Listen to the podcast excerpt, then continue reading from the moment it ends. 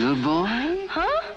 Welcome to you, your faithful dog, and that handsome gentleman. I'm so terribly happy to see all of you. But before you travel on, I wonder if you could spare me a little time and assist me with a few trivial tasks. Why, of course. We're in no hurry. Don't do it, Milo. But talk. We need all the friends we can get up here. Besides, it's only for a little while. And now, young man, if you will take those exquisite tweezers and move this pile of sand from here to here. With these? Of course. And you, sir, have the privilege of taking this delicate needle and digging a hole through this cliff. Why, thank you, sir. An exacting assignment, quite worthy of my talents. I shall enjoy it no end. Don't be a fool, Bug. I think this bird is the terrible. T- And you, sir, get to take this eyedropper and empty that well.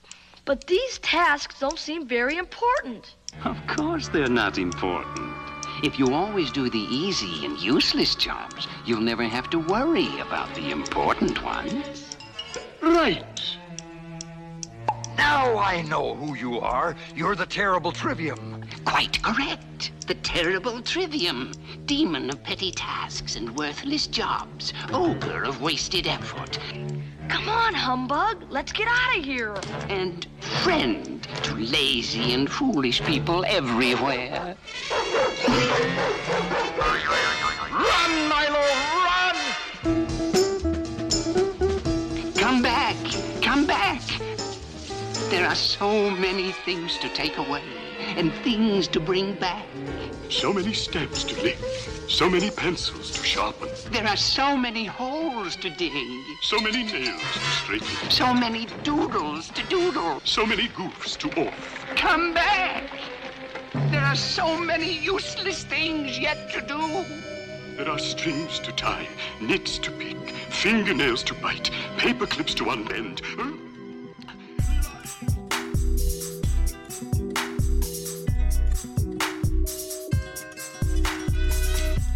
Welcome, friends, to another episode of Class Unity Transmissions. I'm joined today by Stephanie K, Katie F, and Daniel B to talk about leftoid busy work and wasting time. Well, this is going to be a fun conversation. Um, you heard the, the the cold open cartoon. Daniel, maybe we can just start with you. Can you give us a basic outline of the problem with leftoid busy work and wasting time? Okay, so why I wanted to do this, I keep having these terrible experiences with leftist organizations. Just keep they just keep happening, but apparently I can't get enough. And they keep calling to mind by association this clip from a cartoon I watched as a child called The Phantom Tollbooth. Is that right? Mm-hmm. That's what it's called, yeah. And it's the trivium terrible they get to this point in their journey where they need to, you know, they face a series of challenges and they have to overcome these hurdles to get to the, whatever they're going to. I can't even remember what they're going to. And they get to this guy with like a mystery face and um, he says, Oh, friends, we'll be friends. Yes, but please, first, would you help me um, move this pile of sand with this pair of tweezers? Oh, will you please first help me dig a hole through this mountain with this pin? Um, and I don't know about you. I'd like to hear some of your um, horror stories, but I mean, I've had so many experiences where, you know, um, it's almost as though so-called activists, political activists, and community organizers really just like to waste their time in these sort of stylized ways with a sort of radical aesthetic. But um, it's like moving a pile of sand tweezers before we do anything. Um, and the in the story, it's a boy with his dog driving this little car, and some friend along with them, and and and the friend is getting kind of suckered into it, and he's sort of falling for it. He says, "Come on, we need all the friends we can get. Let's make friends. Come on, we need friends. Be nice. Um, help this guy move this pile of sand with tweezers." And the dog's like, you know, right? Maybe it's the dog. I can't remember who it is. The other one says, "Whoa, whoa, whoa! We should be more cautious. Like this is this is insane." Some some people recognize it, some people don't. Um, so you know, I thought like this could be a funny way in to talk about leftist pathology. Nice. Um, do you have a sense that this is maybe connected to the broader phenomena of what what a, lot of critical thinkers sort of refer to as the phenomenon of bullshit jobs?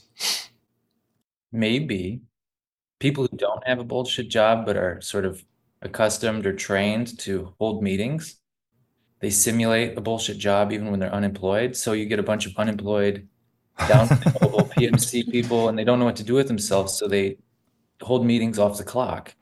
Mhm, But you know, you mhm. think about it, like leftist organizing is like managing workers. You know, you tell people what to do and you try to trick them into wanting what you want them to do. I mean, that's how it seems to me, at least. Another thing that that strikes me um, that comes kind of comes to mind when I I think about this topic, uh, Daniel, is uh, you know the, the famous Irish socialist Oscar Wilde uh, once said, and he he he, he could uh, he could be quite self critical. He, he famously said in a quip, um, "The problem with socialism it just takes up too many damn evenings."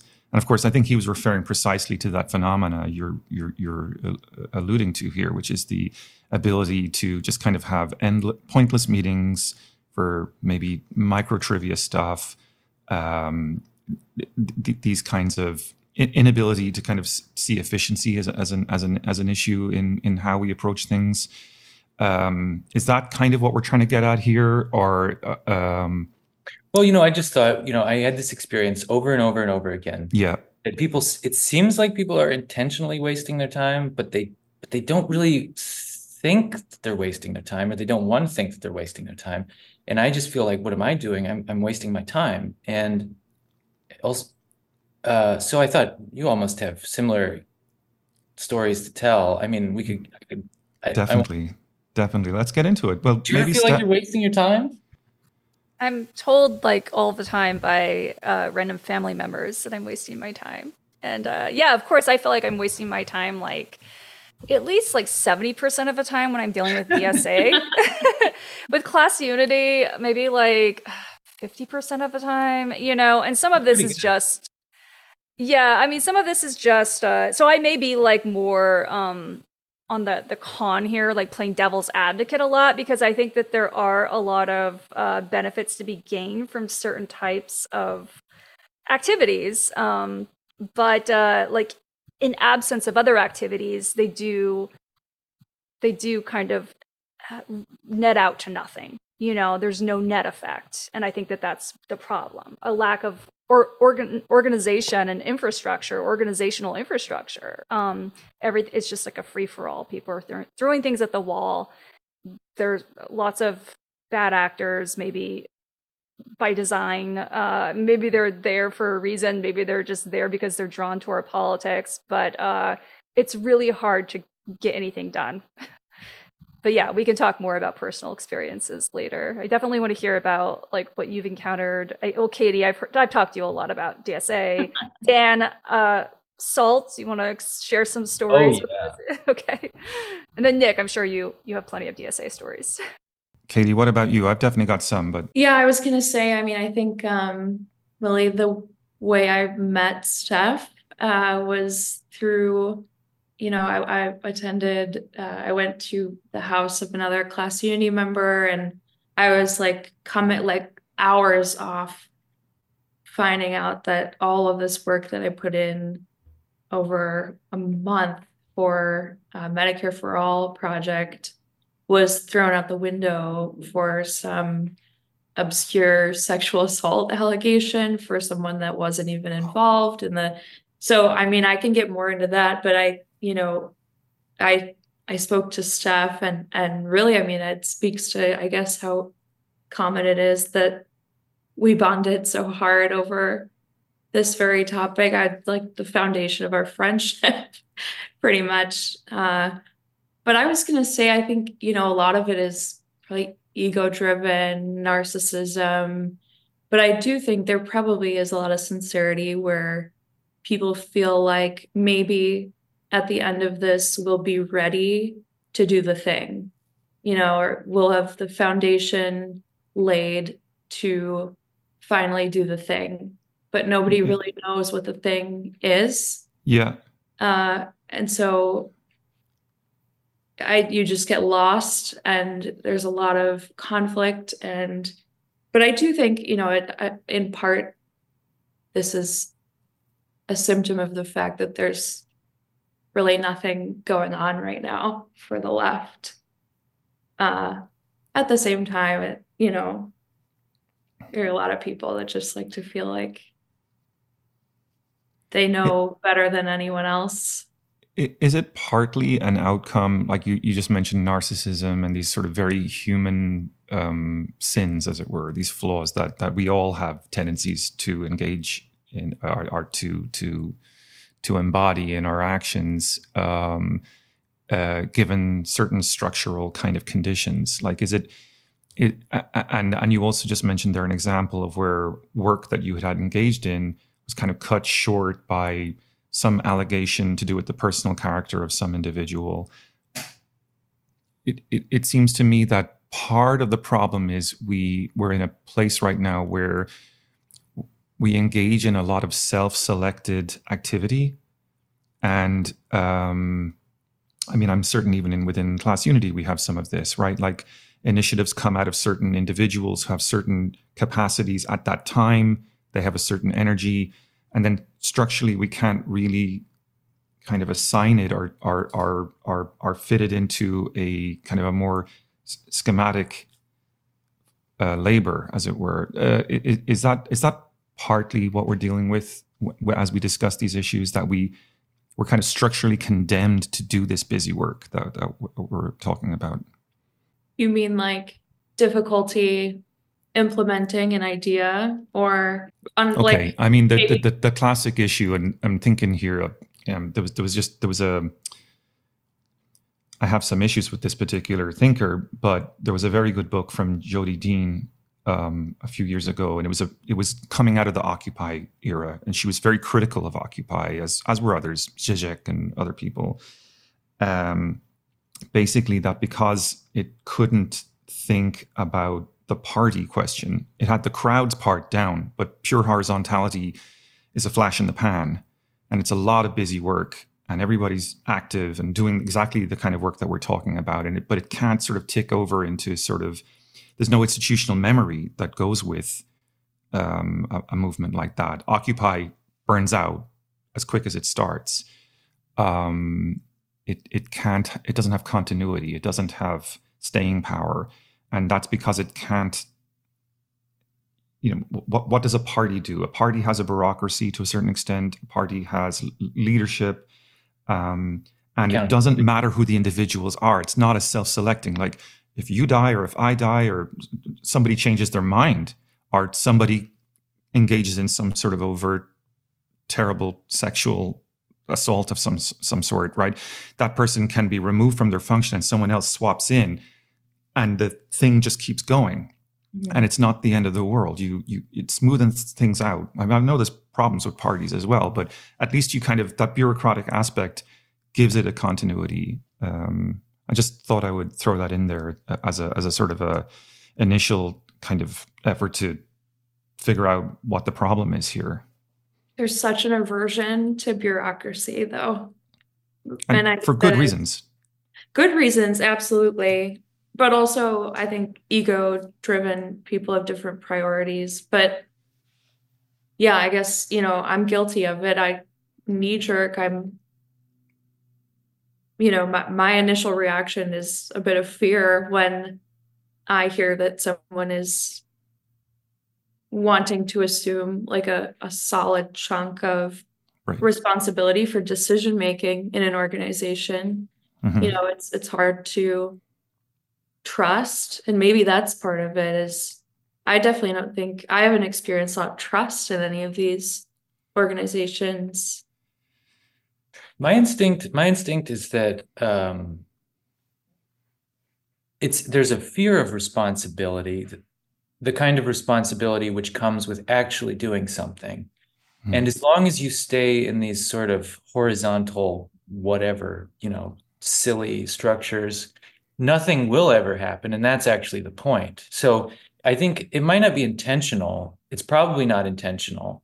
It's probably somehow unconscious. But I think the function and the role of this leftist busy work, which uh, people are addicted to, is is that it doesn't allow anything actually to take shape, anything durable, like you're saying. And the antipathy towards a party, the antipathy towards hierarchy and commands and structure um, is is the fear of being committed to something which you which you did and you have to take responsibility for. Because you know i think the the sense of many people on the left is leftists which is an ideological category. That's not a class category. You can be anyone and be a leftist and that's why it's okay to be a leftist but it's not okay to have a class party. So that's suspect from the beginning but let's say okay leftists they don't want anything really to happen they don't want really anything to change they're fine and so all of this busy work with these endless meetings is just pure cope. And it would be nice to recognize that and to draw a line that makes a distinction and say, okay, you go have your simulated meetings over there. And we need to build a durable institutional structure which is capable of acting, holding people responsible and accountable, and making things happen on a class basis and not this ideological uh, stuff. And so I think, you know, I mean, one example I can think of uh, is just off the top of my head because it's so glaring. I remember during COVID, um, the sort of leftist hysteria, which was still following from Donald Trump and George Floyd, and from you know some residual energy, from maybe from Bernie Sanders. I don't know what, but people were still flowing into meetings, and a bunch of people got on Zoom for the Chicago DSA, uh, and but it wasn't enough to make quorum because they had gotten so many people signed up in the wave of all this stuff, like so many people that you really needed a big number in order to get quorum to hold a meeting. And so they're like, okay, five more minutes. Okay, let's wait 10 more minutes. Let's see, maybe people show up late. It's like, no, man, people aren't coming. People aren't coming to your people aren't coming to your group therapy, your your free group therapy session. And eventually it became clear like nothing we do today can be binding, even to the extent that something can be binding in DSA, which is very little, right? Because yeah. it's like writing on the beach, you know, all you have to do is wait for the tide to come up and it erases everything you've done. And so mm-hmm. so they they they established that it wasn't going to matter because they couldn't meet quorum, but they still wanted to talk about stuff anyways. And that meeting lasted for four hours. Four oh my hours. God it's just ridiculous. And it's how you know, short so, of quorum were they uh, uh, by the end of it? Uh, not even close. Not even you know, because we were talking about thousands of people that got signed up. Yeah, this is where you need people need to think seriously about process. It's, and it's so dysfunctional that I'm starting to think like, you know, this might not have been by design, but it is a permanent feature. This is what this thing is. So mm. it you know, it just seems like the people actually enjoy holding Zoom meetings off the clock. Um, yeah. Well, so Dan, I want to talk a little bit about that because I kind of think that we need more meetings, um, but a totally different type of meeting. I think that our problem on the left is that we let people kind of spearhead their own organizing. We say, you know, like in DSA into cl- in class unity to some extent, there's no like program mm-hmm. to kind of like bring somebody in as an entry level person, especially a working class person who's interested in learning how to organize and actually affect change. Um, or even just be an effective party member, you know, or like group organizational member, you know, like there are so many people who have, I think, our politics or even interested in them. Um, and we just have no no way to orient them and actually skill them up so they feel comfortable with doing anything, whether it be canvassing or even like uh, holding like an internal meeting. So the the problem in my mind is that you you know like we have like these essentially uh, many of them like poverty adjacent middle class kids who are currently unemployed, underemployed, but re- really definitely have had bullshit jobs, will have them in the future, and they'll be high paid ones. Mm-hmm. They come in to do their organizing for a while and they kind of run the show because there's no cohesive organizational strategy, structure, there's not standing meetings. So I I mean like in one way if you're going if you assemble everyone like if you get everyone together for a call and for some reason you can't make quorum to vote, there are plenty of things you can do to repurpose that time. We need to build more trust and like co- cohesion. Um, part of the reason why no one wants to commit time is because no one trusts anyone. Part of it's because of the like the like uh the pull of um I don't know, like people who are mentally unstable to our type of politics in our organizations. yeah, So- the nature go of the the nature of the politics does attract a certain type, which is which is probably why there's a problem native to the to the the grouping activity or whatever. But I mean, just you know, for sake of some back and forth. Um, so I disagree about this. Like, there's still something good you can do with this time. So I think actually what needs to happen is um, there has to be some kind of, you know, awareness. When do we cut our losses? When do we pull the plug? Um, there is a tendency among people who call themselves leftists to say, my commitment is infinite. I am dedicated to the task. I'll never pull the plug. I'll never stop. And what that does is um, make a person incredibly unrealistic. And, and that's in part, I think, why nothing ever happens. And so when it becomes clear that nothing can be binding, in my view, what should have happened was it's over. You just stop that meeting and stop wasting people's time and stop this secular religious practice, this liturgical behavior it- it- with, you know, it's, it's, it's Catholicism without a God. And so I would say, find something real to do instead of the Zoom meetings because these people won't go to a real meeting anyways, and they they wear their they wear their mm, COVID masks in a Zoom meeting. That's know? a whole separate issue though, because we need to have real meetings. you couldn't need hear that, I'm, I'm dear sorry, listener, that, but that, Nick's head just exploded. on I mean, we we need to have like real meetings. We actually need to have physical spaces where people can show up and Yes. like talk to each other and Yeah, I see each other totally in agree. person. You know that that's gonna be really important. But like, yeah, I mean, I was invited to an IWW training, it, like, and I think it's gonna actually be like in a week or something. And they're like, yeah, you still have to wear the mask. I mean, that is part of the reason why we held on to Zoom le- meetings for so long in DSA. Uh, I think they're just now going back to like live in person conventions was because of this insane, totally unhinged, uh, over, I don't know, just outsized reaction to COVID. Um, and again, like we'll get into this, but like there's just a dearth of real like outward organizing, especially like toward concrete like ends and a focus hyper focus on internal organizing and that's because people don't know what to do but part of the reason is because we don't have like real organizational infrastructure. Like somebody can maybe spend a few years doing this you know uh maybe like live with a roommate for a while. Maybe mommy and daddy pay a couple of bills. But then after a while especially if they're middle class they're going to want to go back and get a job especially after like not actually have anything to show for that time. Um, so we do need to build up like real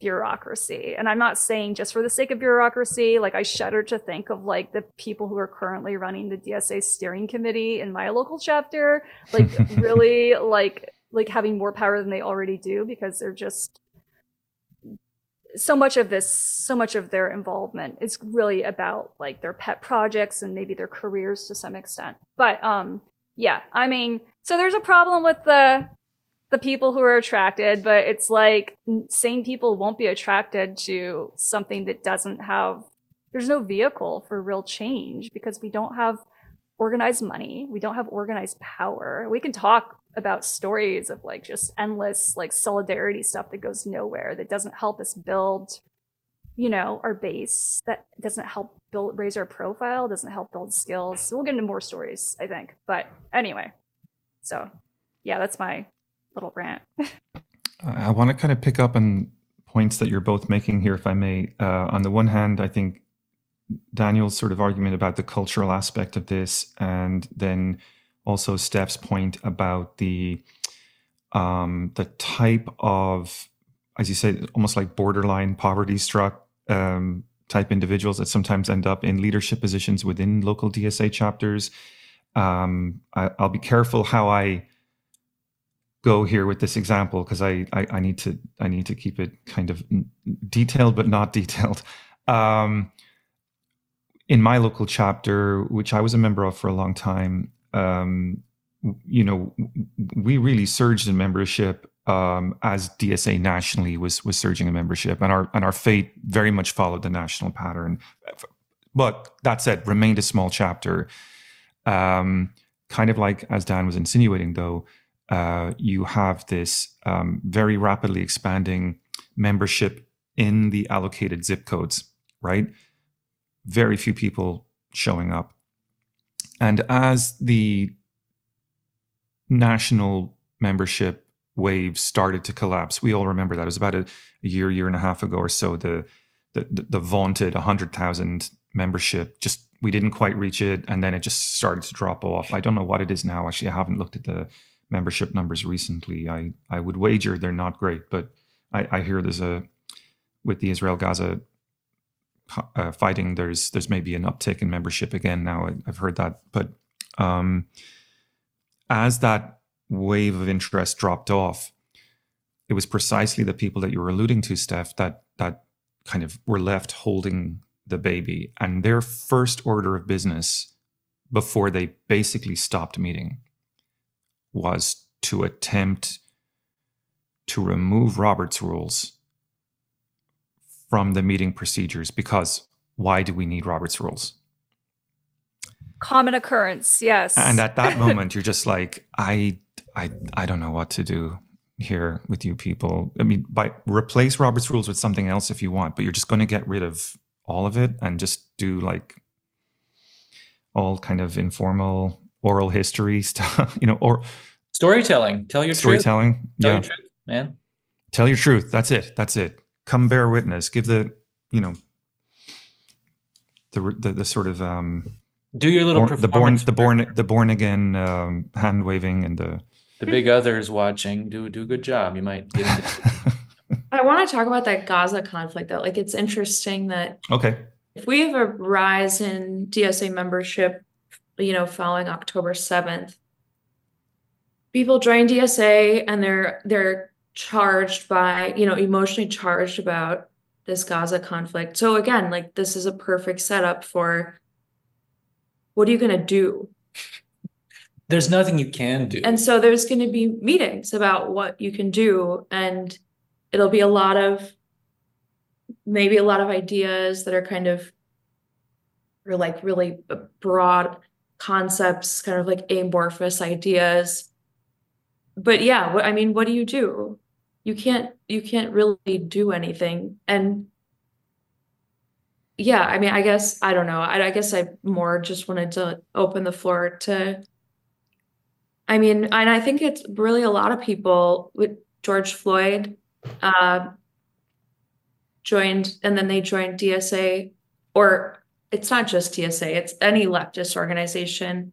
Right. You know, what are you going to do? what are you going to do about police violence? You're going to defund the entire police, like you know, as a as one chapter.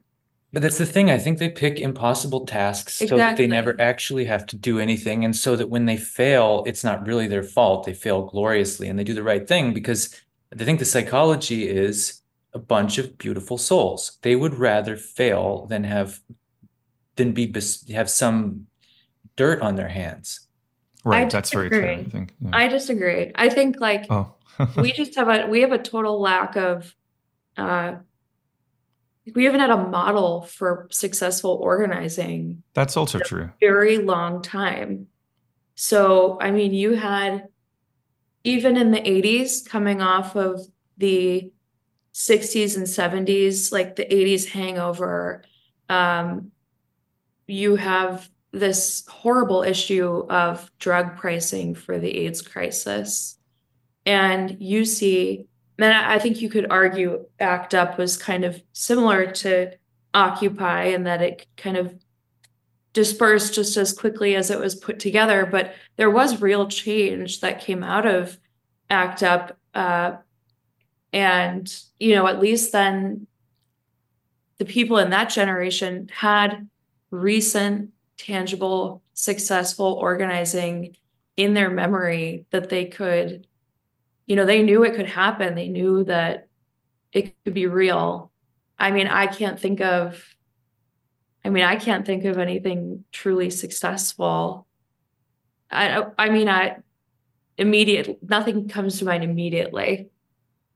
Well, but there's a self-fulfilling prophecy kind of character to this because so what I was saying, I think that impossible tasks are chosen so that it never comes down to actually having to do anything which person would take respons have to take responsibility for or could actually if you can actually achieve it, you might actually succeed and you might fail.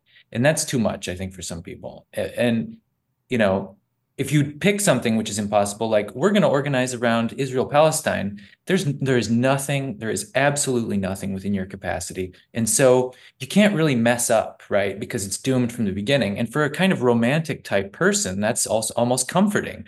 Like we will fail, but we will fail gloriously and exhibit our moral, uh, human decency. And for, I think there are some people for whom that's what it's really about. And so, you know, nothing is happening Right. But it's also nothing happening because this kind of people are the people who've taken on the banner and carry it, and they keep picking these impossible tasks. And I don't think it's magic. It's not magic. It's not that we don't have the potion or the incantation. On the contrary, incantations don't work. It's it's there's there's no institutional structure. There is no institutional structure because we have a sort of institutional paralysis built into leftists. Their instinct is horizontality. They think that authority is bad, and that's the first thing they want to get rid of. So, first of all, that's not socialism, that's anarchism. And basically, you get in a situation where the leaders think that to lead is to follow the followers. And that's why nothing's going to happen because there's no initiative which is coordinated and responsible and ready to, you know, undertake a task which could fail, but could also actually succeed. So starting small, and I don't mean I don't mean like community activist stuff because by and large I think community organizing, political activism is the busy work waste of time. Like why don't we go change tail lights? Come on, that's it. Dan, I have a lot to say. I don't know. Uh, so first of all, I think with the kind of direct action we've seen around uh, Israel Palestine uh, after uh, since the war in Gaza, actually, I have seen change like very concrete change in my field. Uh, so I work in philanthropy, and I've seen people who threw their weight behind all manner of racial justice, uh, like leaders in philanthropy who really make decisions about um, spending, essentially repurposing um, hundreds of millions of dollars are obviously set aside by these these billionaires to to grantees. Some of them small organizations, some of them bigger, but um, like you know this is real you know we're we're of course philanthropy we're talking about like a, a kind of like buying of soft power and we're talking about washington money but we're also talking, this is if we want to actually be effective as leftists, we're going to learn, we're going to have to learn how to get some of that money. Um, mm-hmm. because we used to have a supply of, of, uh, money like that came in um, obviously from foreign countries uh, and we don't have that anymore uh, as, as well as like some member dues and stuff but we we are seriously lacking in money we're lacking in infrastructure and we can't build it without money so we really need to be paying attention. We really need to understand how to actually work the philanthropy game. Um, but i've just seen changes in my field like people who were totally hypocritical. Like they were all about like BIPOC this, you know, defund that, which they conveniently forgot about like a, a year later.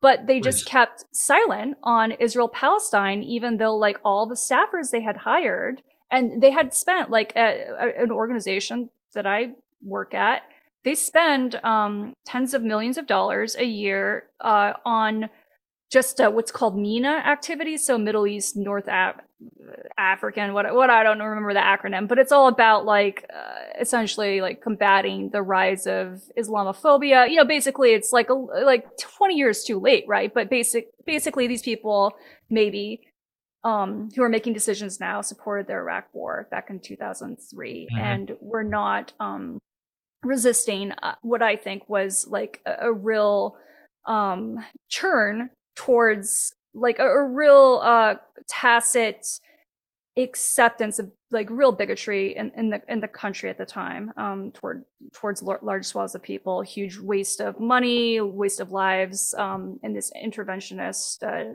nation building, adventurous, whatever, uh, yeah, project. Um, anyway, so but I've seen changes in my field just because of the direct action. You can't discount for hundreds of thousands of people on the street. I mean, I think direct action is very important. The question about what to do next is is the the right one to ask. Katie, you brought up ACT UP.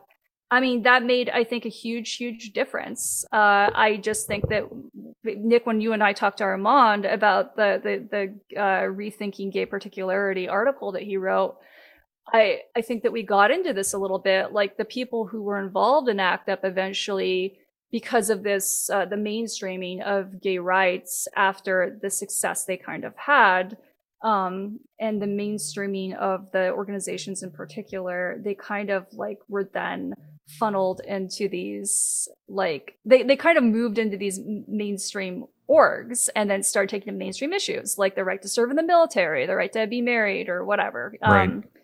And uh, yeah, they just uh, there wasn't, and again had there there had been like a lot of um, coordinated effort between ACT UP members and all manner of like leftist activists, disability rights activists, Black Panthers, whatever you know, you name it, everything under the sun. But yeah, like, they get I don't Stockholm those... syndrome.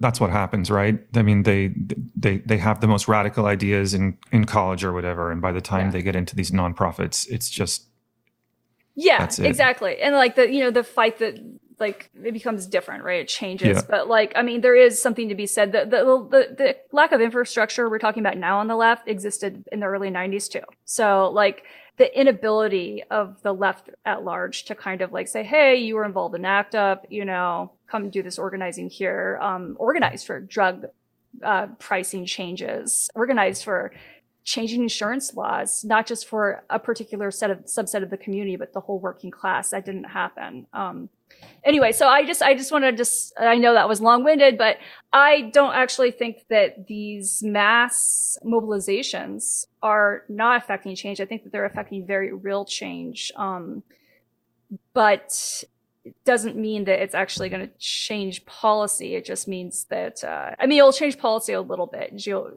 geopolitics. Uh, but uh, it will basically, we're just going to see less cavalier uh, endorsement of, I don't know, bombing of hospitals and in Gaza. It, you know, it, it won't change, obviously, the United States' interests in the in, in the region but um, right. I, I do see there's a lot to be said for direct action. The problem, of course, is like there are a lot of downsides too. You know, like people, there's endless infighting that happens in these direct action environments. Um, I've seen some like really bad, bad examples of movements that were split even further because of like the kind of things that happened in like on like out in the field during direct action um, events. So anyway, so I, I, do take issue with that, Daniel, but I'll let you. Uh, I'll let you. Uh, I think there's. I think there's some confusion here because um, I really do because so people keep talking about the left, the left, leftists, the left, left, left, the leftists. Um, that's an ideological kind of catch-all category, which is really imprecise. And so I think that the idea, so there's this common idea, which I think is confused, but it's common, and it's something like this. You have radical leftist groups doing radical leftist things. Eventually, they get mainstreamed, they get co opted, and they, they become part of the establishment. No, this confusion comes from the confused category leftism. Um, that's false.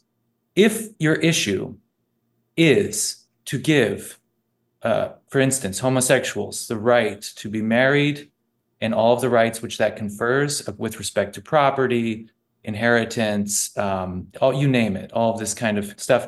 I mean, in a previous time, it would have been much clearer to socialists and to Marxists that this is a question of bourgeois right. And it would have been clear that this doesn't have a damn thing to do with capitalism or, or anti-capitalism or mm-hmm. socialism. It does mm-hmm. have something to do with capitalism. It's positive. It's just trying to revise the. It's just trying to revive It's tweaking around the edges. Just sort of. Oh, oh. Let's just make this a little different. Um, and the problem is now that we can't. Disc- we are. So many people have. Either they're incapable of discriminating between that and socialist politics, class politics, or they don't actually want to. And this is some sort of automatic controlled opposition where it just it is it's always doing this. So, oh, we're socialists. We think that everyone should be able to do whatever they want. That's libertarianism. And so that's not socialism. And, and so the function of that is to is to undermine from within the capacity of any group of people to actually coordinate anti-capitalist politics by substituting it with what it's not, liberalism. And so when I say it's not magic, what I mean is, you know, as you're rightfully saying, I think, you know, politics is about funding, patronage, flows of money, loyalty, commands, information, setting up networks. Um, and if you find yourself in the orbit of certain sources of money and power, you're going to have, you're going to be in part of their loyalty network, their patronage network. If they're paying for you, you're going to do what they want, or else they're going to stop paying for you. And so, really building an organization which can do something, like stand up and get up, walk across the room, even, um, you know, leftists organizing leftists is like pushing rope. Um, to be able to do anything, you have to build a command structure, people interacting with each other with responsibility, but also gathering information and above all, gathering money, whether that's through dues or whatever. But um, we need to be really clear, though, this can never be expected from so-called leftists who keep insisting, they keep insisting that like this uh, civil civil bourgeois right type stuff is is the native territory of socialism and, and class politics because it's not. That's cope. That's that's accepting an impossible task and then and then calling it something else. Well i agree with that and that's not what act up was focused on. Act up was focused on drug like taking down the insurance system changing insurance laws changing drug pricing um, housing like a lot of ACT UP members were socialists. Some were just garden variety liberals, but a lot of them were very far, like far to the left. What came afterwards, after essentially the success of ACT UP in getting some of these, in, in achieving some of this change, um, that actually did not just make things better for people with AIDS or HIV, but like just regular, like it really did put a it put a dent in like I think the the the rights that insurance companies had at the time or the insurance industry. I'm sure that's all been reversed to some extent. Um, but uh, what what uh, what happened afterwards was there was just a total dis- dissolution of like uh, the the movement, the actors. A lot of them were subsumed into other orgs. I think that some of their housing, um, like kind of like organiz- focused organizations that were all about universal housing, not just for gay people, not just for people with AIDS, but like for basically anyone who didn't have housing in New York at the time, because this was during the period of like gentrification in New York, where housing prices were suddenly just shooting up. Um, they those organizations or those branches became like basically charities. Uh, it was just it, basically the capture of a real, I would say, a, a, a real leftist, not a um, libertarian, not a liberal uh, movement um, that was small. It wasn't a mass movement, but I did do think it did it did affect a material change, and it was uh, captured very quickly and um, basically just kind of faded away. But uh, Daniel, I want to talk about community organizing because mm. my my stand my standpoint is that we don't have a base, and that's the problem. Like, like what is the saying? Like the working class without organization is like just raw material for exploitation.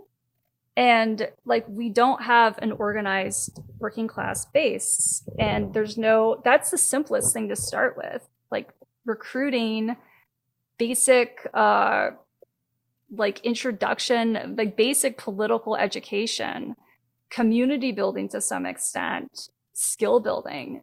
And there's no focus on that. It's all like even in class unity, our recruiting is totally passive, you know, and like it I don't know that we have the capacity actually to bring like working class people in and get them like trained up on basic like what Marxism is, who Marx was. Like a lot of people don't know, but they still they still have our politics. Um, and that's a huge problem. I mean, you think about the pamphlets, like, you know, like from the, the, Communist Party pamphlets and like even like Bolshevik pamphlets, like dating like for forever, like even Chartist pamphlets, right? That stuff is accessible.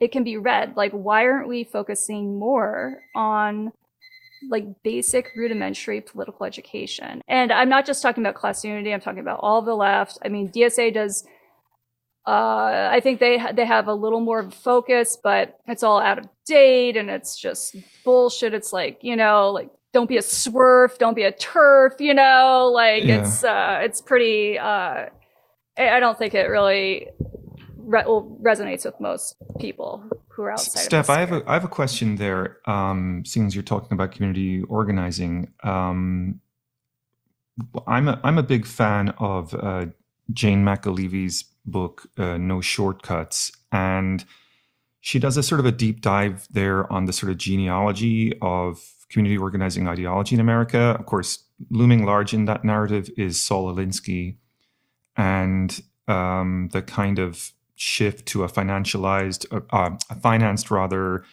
uh, nonprofit model for herding votes and herding c- citizens, as it were, um, in in in in structures that, where they don't really play much of a of a of a, a a leadership role. They're just you know they can be rolodexed, so to speak.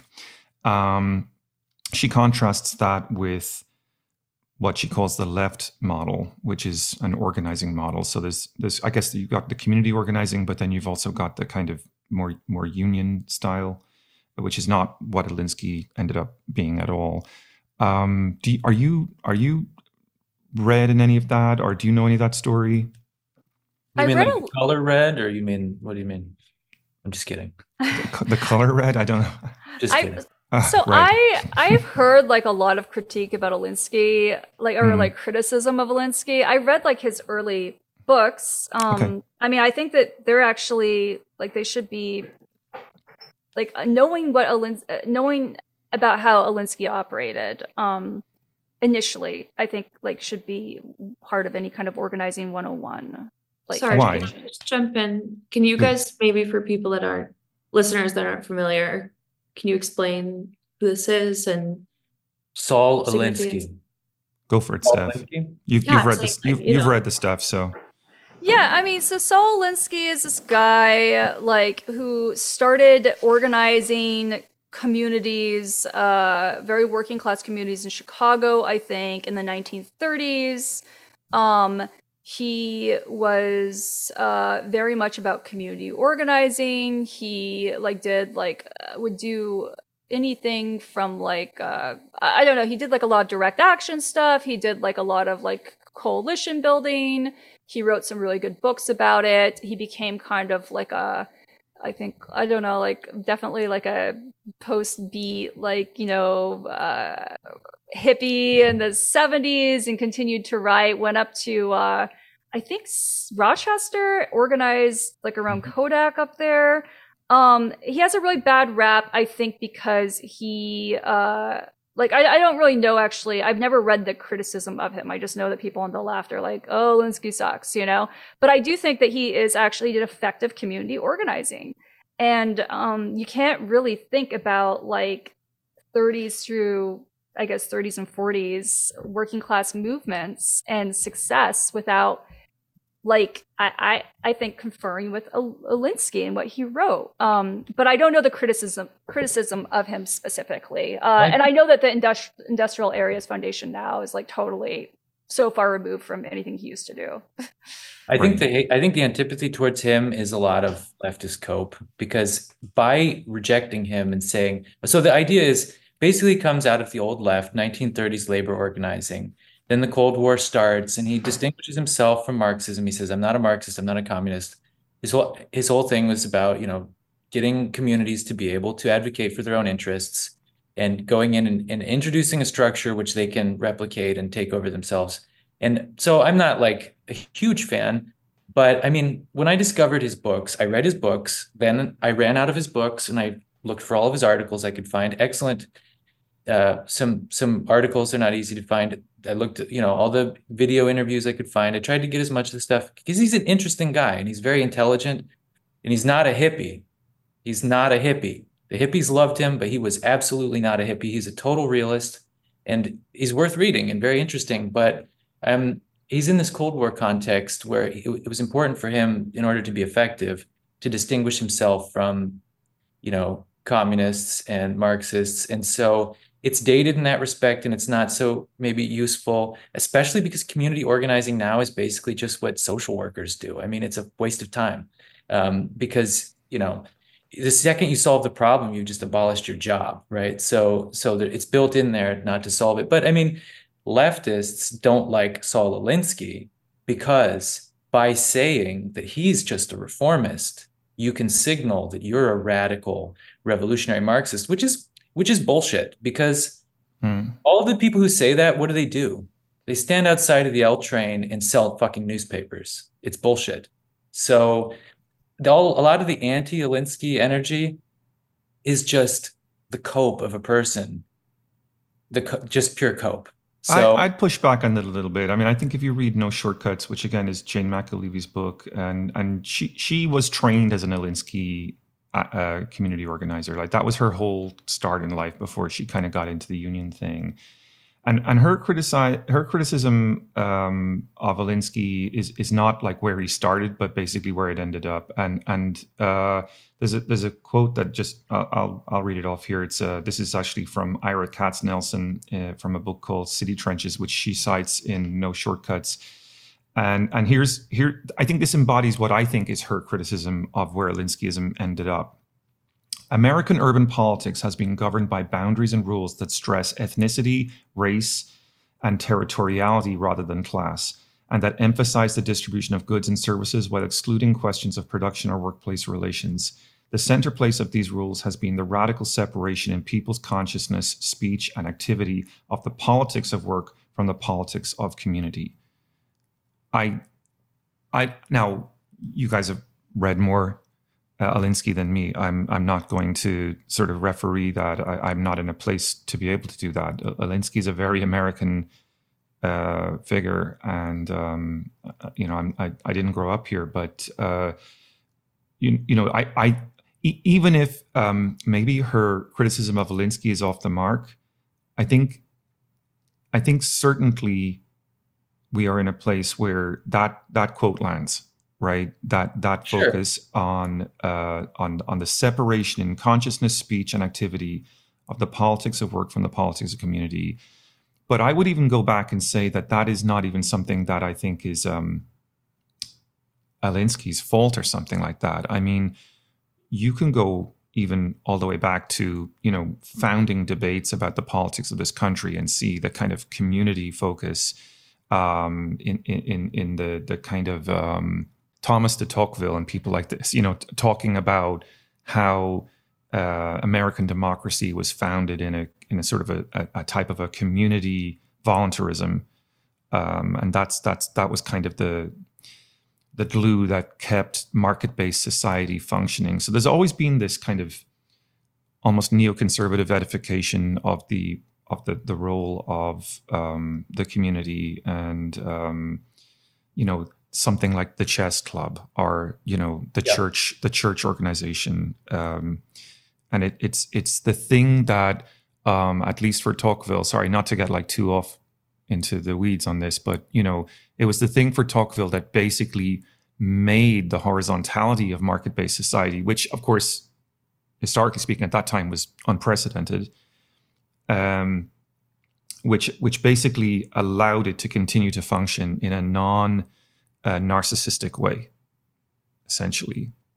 A theme later reiterated in in Bowling Alone by Robert Putnam, Well, you know, I think okay, so we're kind of getting in the weeds, and I don't want to. Yeah, I know. I know. I'm sorry. we can back out of that. no, it's okay. it's actually good because um, so I agree. You know, from the beginning, read Madison's Federalist Ten. We've talked about this before. We have, yes. American democracy is anti-democratic liberalism from day one. But what you're right. talking about, you know, is it is a conservative idea, and it's interesting because it does appear in in, in DSA uh, type organizations. It's called subsidiarity, and it's from Burke, and you hear people like you hear people like Margaret Thatcher say this stuff. The idea is don't bring in big governmental hierarchical uh, powerful i mean this is all bullshit of course because that's exactly what they do but um, don't bring in big powerful um, political agencies solve it at the community level among yourselves take care of each other the the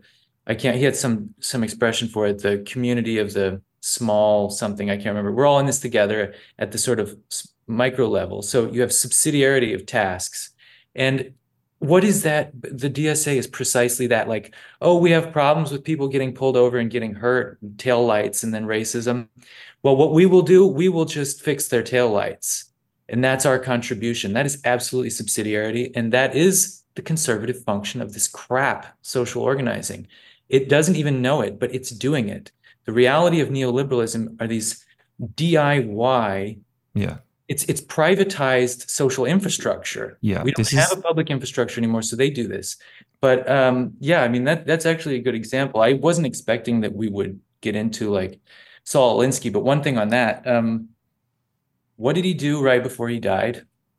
He started organizing shareholders to have an in, a shareholder insurrection because usually you know management is taken over the uh-huh. capitalist owner becomes a powerless mere rentier and then you have people with a, a, fractional margin of capital just big enough to control corporations the managerial elites or whatever and then you know you have all these powerless shareholders who don't even vote just get dividends maybe and he's saying let's organize these people because that's really um, that could really exercise some power well then he just sort of mysteriously dies. Well, quelle mm.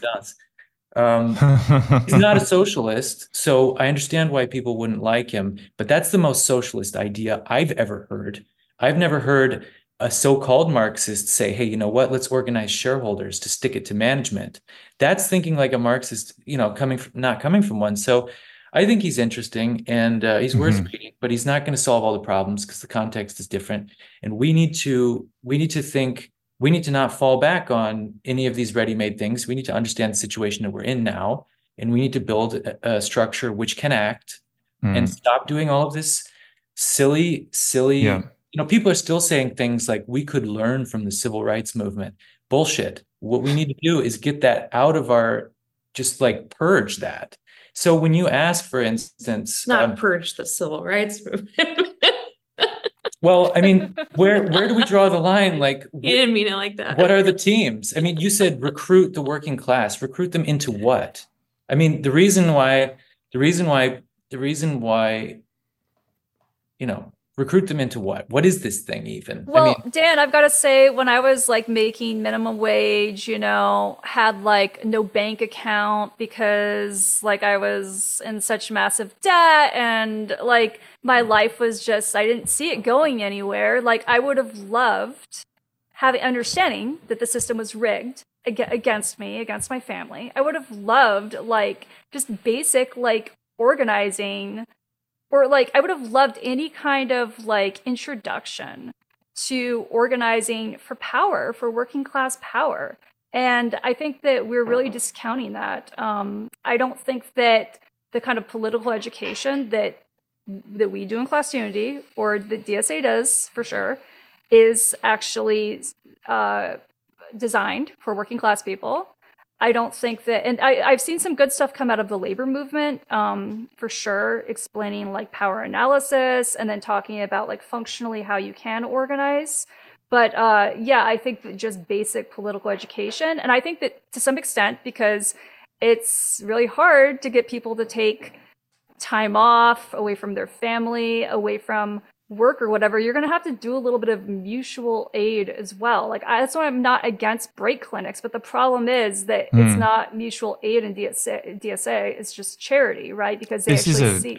a very important point, right? That that the the the very strange uh, blinkers that people wear when it comes to this topic of of mutual aid, um, insisting that it's not charity because we do it is mind blowing to me. An exercise it, it, it, intellectual dishonesty is what it is. I mean, I'm with you, Steph. I, um, I mean, I might not necessarily think mutual aid itself actually is the best approach to our politics, but my God, at least use the term correctly.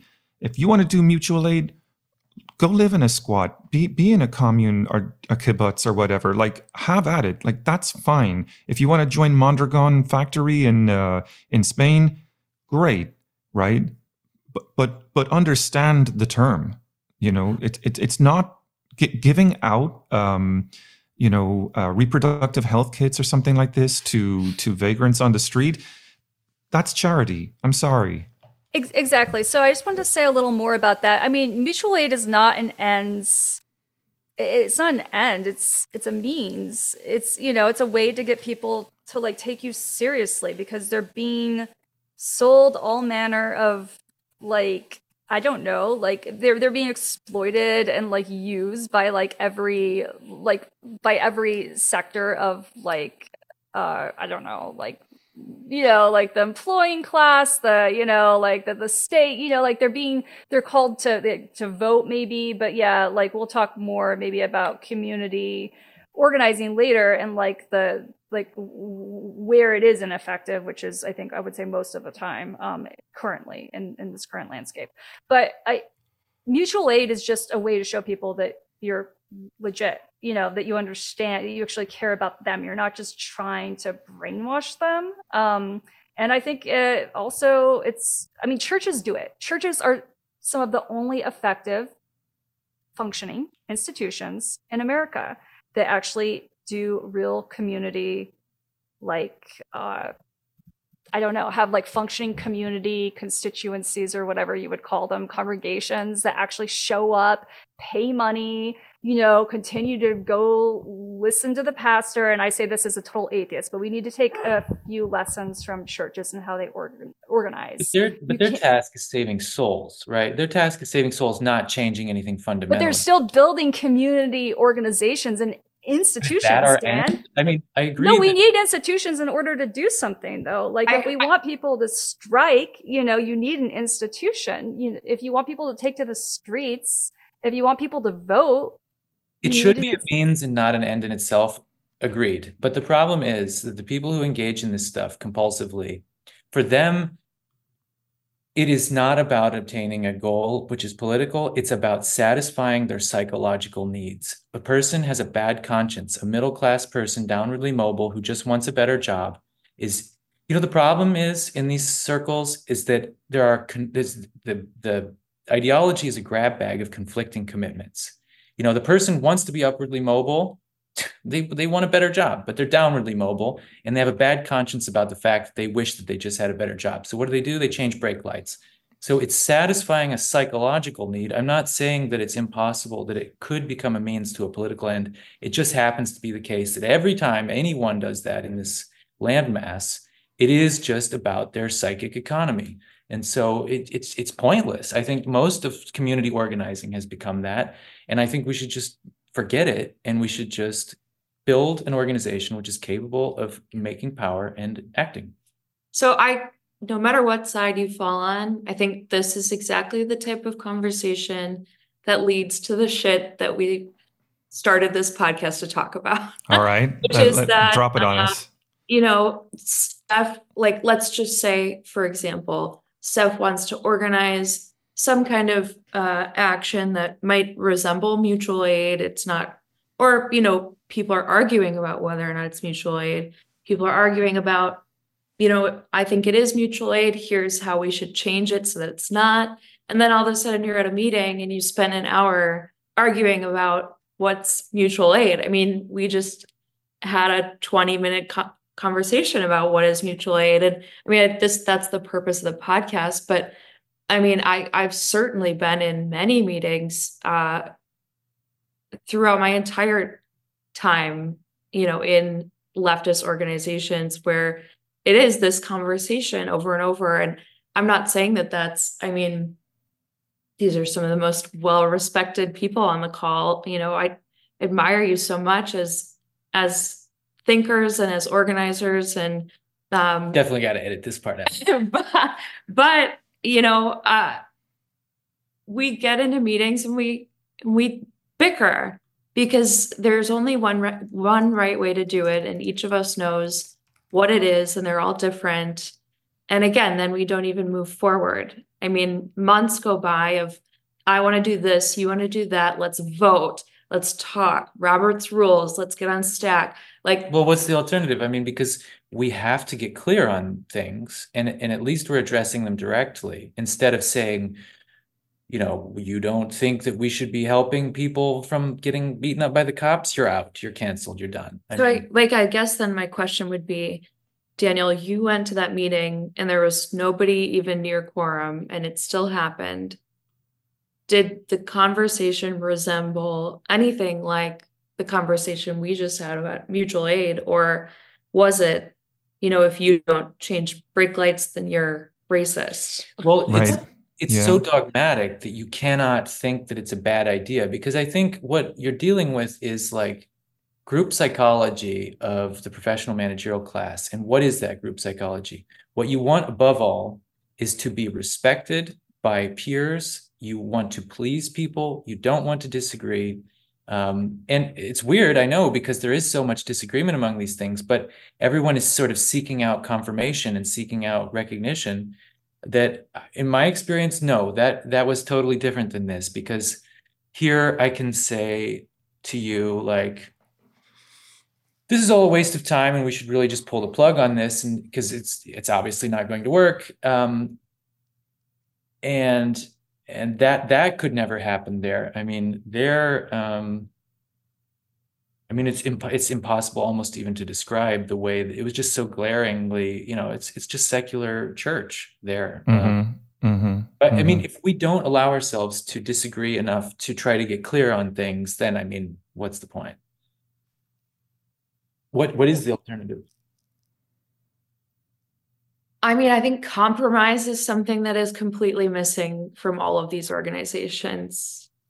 I can count on one hand the number of times I've seen a true compromise. And I will say, most recently, uh, you know, class unity really struggled with the question of what do we do about the conflict in Gaza? Um, mm-hmm. You know, how do we how do we do we talk about our our stance on this when it is such a nuanced issue and we want to respect our membership and you know that was a conversation that was hard i mean it was mm-hmm. hard like mm-hmm. Mm-hmm. a lot of conversations that were hard but i do think at the end you know that was one of the times where we did a great job of compromising everybody got together and they said look, these are the things that I absolutely don't want. These are the things that I absolutely want. Where can we meet in the middle? And I think that's the kind of conversation that needs to happen more often because then mm-hmm. you do walk out of the meeting having having accomplished something. We walked out of the meeting with a statement. No, this is the thing. I think this is the waste of time. All these people coming together to issue a statement on something which they cannot change because well, it's not in their power because they haven't done the work to build an organization which can do a damn thing. And what they want to do is let some they want to let get it off their chest. They want to let some steam out like you know, some people die in the Middle East, and God damn it, we're going to write a statement and we're going to let everyone know how we feel. And you know what? No one cares. Let's no one say, cares. But let's say it's not. Uh, I think they will care. Like, I, really, I, I, didn't. I guess I more just meant. Yeah. We didn't accomplish anything. People came to an agreement about a statement, and we don't seem capable of uh, controlling ourselves about what to do. I mean, this seems uh, like typical well, leftist. It, so I'm it, on the it does, other side. It does depend on your theory of change here on this issue, uh, and and and I, would just venture the idea that I think broadly you're right. There's not a whole lot that um, people who object to this conflict in the United States can do, or in Ireland or Australia or anywhere outside of the United States.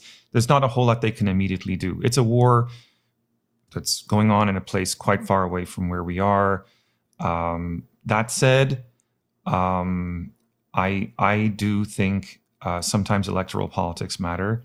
I think uh, Biden is uh, really um, t- t- t- risking taking stretching his electoral support to the point of breaking on this issue. He's already got a lot of problems. Um, he's betrayed the working class multiple times. Um, centrists are furious with how he left Afghanistan. Um, he himself is very old and possibly senile, uh, or at least in the early stages of Beyond that, that. We Uh, didn't and- recognize the first time. and um, I just think this particular issue, it, it, it's beyond the pit. Like it, it, it's just one of those things that people are, are are shocked by, you know. And I know, I know, there's a lot, and and justifiably so. There's a lot of bad memories out there about not in our name and the failure of the protest movements in 2001 to 2003 some of the largest protests that have ever happened in US history at that point in time, at least, uh, um, topped only by the more recent Black Lives Matter stuff. Um, and they completely failed to stop the war. That's true. But that was largely an anti war movement trying to fight a majority US electoral position that was that that ended up because the US had been attacked and there was a perception that the US had been attacked by Al Qaeda uh, i- for, for very sort of binary reasons, um, that, uh, you know, B- Bush was able to capitalize it electorally, right? But this is a very messy situation compared to that electorally. Um, Biden um, is nominally the leader of a party that is supposed to be opposed to this sort of thing.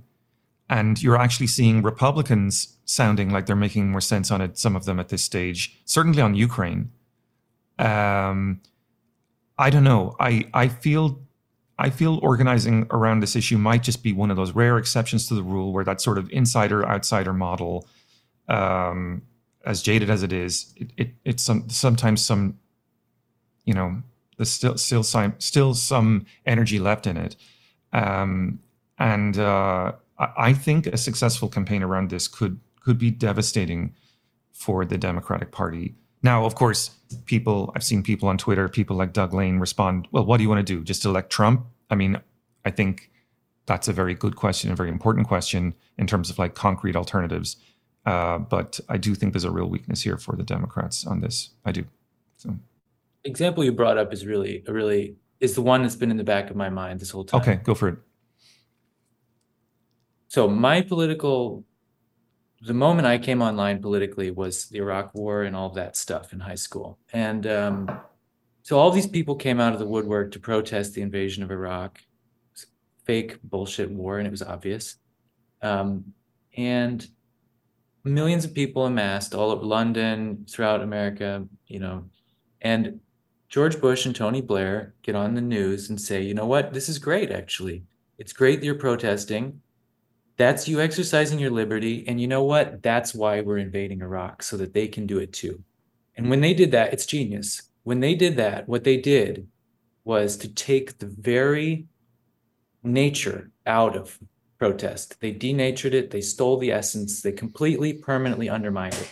Because when protesting government action becomes the reason for the government's action, which you're protesting, what you that's the moment when you just need to have that cold, hard recognition. This technique is done. It's done. You if you keep doing this after this point, you're just fucking wasting your time. Dan, what are you talking about? Like, how can you think like so you don't believe that amassing like bringing like like half a million people to the streets actually puts like Didn't work. It didn't work because because the majority didn't feel that way. But if you it, it didn't it doesn't mean it didn't have potential. Um there's massive potential in get it's just that the, the rest of the country felt so were so diametrically opposed. They were like, "What are you talking about?" I mean, there were like people today who claim that they are I, I, don't know, like people who definitely were like very invested in anti-racist this, you know, uh, anti-Islamophobic this for like after Bush got out of office between uh, you know, especially during the Trump years, but even before during Obama, who who wanted to reverse all of those policies, who were totally on board with the Iraq War. It's just I think that because of how badly this bullshit war went, um, despite all of the and, and, the and just I guess widespread approval, despite these mass uh, these mass mobilizations, I, I, think that there's more skepticism skepticism now uh, amongst Republicans and, and Dems about our involvement, and I think that's very clear when you look at why people like the, the fact that no one now admits that they support the Iraq war, that mm-hmm. you know, like the this the the support for Trump. Uh, a lot of this has to do with uh, a real skepticism a about point. yeah about neoconservative conservative policy and um, Trump's America First agenda is designed from the bottom up, quite intentionally, to fill a massive chasm in the foreign policy debate that most Americans are find very attractive, and and if foreign policy was a, just a teeny bit more democratic in this country, that's that's the direction we'd be going in. I hate to tell you, you know, but it's and, not. And, and, but go ahead. But it's not. I mean, what? It's not. It's dem- not democratic. If it yeah. were democratic, we wouldn't have any work to do. I mean, I go. But but my question for you, Daniel, if I may, in all seriousness, and to be frank, um, I uh, I, I think in the final instance, my politics are very aligned with yours. Um, I believe that a class first politics is the way forward. It's it's it's absolutely where the vast majority of our energies ought to be. I do, however, think part of that is connected to having a certain sensitivity to um, well, let's face it, uh, to, to the idea that ordinary people are actually smart. You know, ordinary working class Americans have a brain. And I, I do, in that sense, unapologetically subscribe to the idea of left populism, right? Late late 19th century, you know, Knights of Labor. Um, uh, I, I, do subscribe to Thomas Frank's sort of historical account of the possibilities of that moment. Um, so every so often, an issue surfaces where you can, I think, um, create momentum. It happened in 2016 with the Bernie movement. Was there a working class movement really there to, to support that? No. But as Steph was just implying, energies linger out of a wave like that.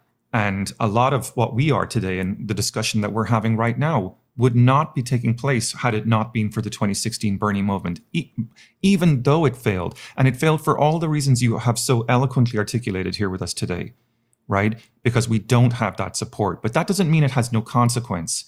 That doesn't mean it has no effects. And uh, so I just, I think sometimes there are exceptions to the rule. I campaigned for Bernie. I'm fully aware that it failed. I'm fully aware of the flaws with DSA. But you know, there's a certain kind of like fail better kind of idea that that sometimes matters in these conversations. And I'm kind of in a, in an odd way, I'm kind of glad that the DSA happened because it showed us how much harder we have to work and it showed us how strategically wrong we've been how we need to rethink our approach but we wouldn't be having this conversation like uh, not to sound too dialectical about it but it was a necessary fuck up like you you you have to make these mistakes sometimes. That's it's just that simple because not everyone knows what you know, right? Well, okay, so I don't think most people are stupid if that's what you're suggesting. No, um, I'm not. I just literally said the opposite. Before you said the working class, this and that, but I mean, compare, for instance, the anti-war movement in the 1960s and the anti-war movement in 2001, three. Um, it could work back then because the federal government was counting on drawing people from the population as soldiers, drafting them. And when they all got together and said, no, fuck you, um, that gummed up the works of the war operation, and so they had to change their procedure. Um, after the military was totally privatized and it's all voluntary basis now, you just have the permanently unemployed sucked into the military. Poor people do it. Don't need to worry about it.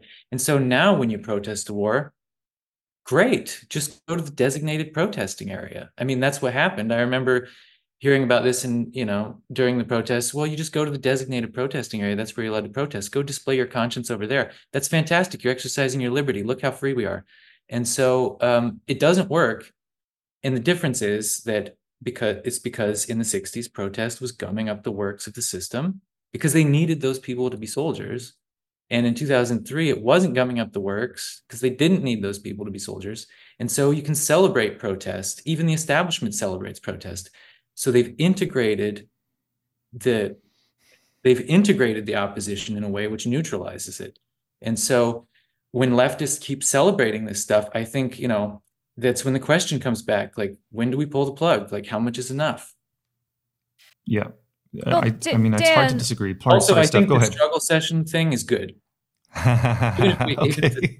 we can, yeah, we can rebrand it as a debate. But like, All right. Dan, I mean, there is a consequence to protesting today and there was in 2003 as well people were fired and you know like there absolutely like there there is a consequence i think that what it, it would be i think negligent to know that most americans are substantially less confident in government in our government's uh, geopolitical agenda than they were in 2003 and then to not actually like take a position on what's happening. I mean, you, you, know, like, yeah, people aren't being drafted, but that doesn't mean that huge, uh, massive amounts of money aren't going to fund these adventures. It doesn't mean that the, the left it hasn't been obliterated in the Middle East um, precisely because of this geopolitical agenda.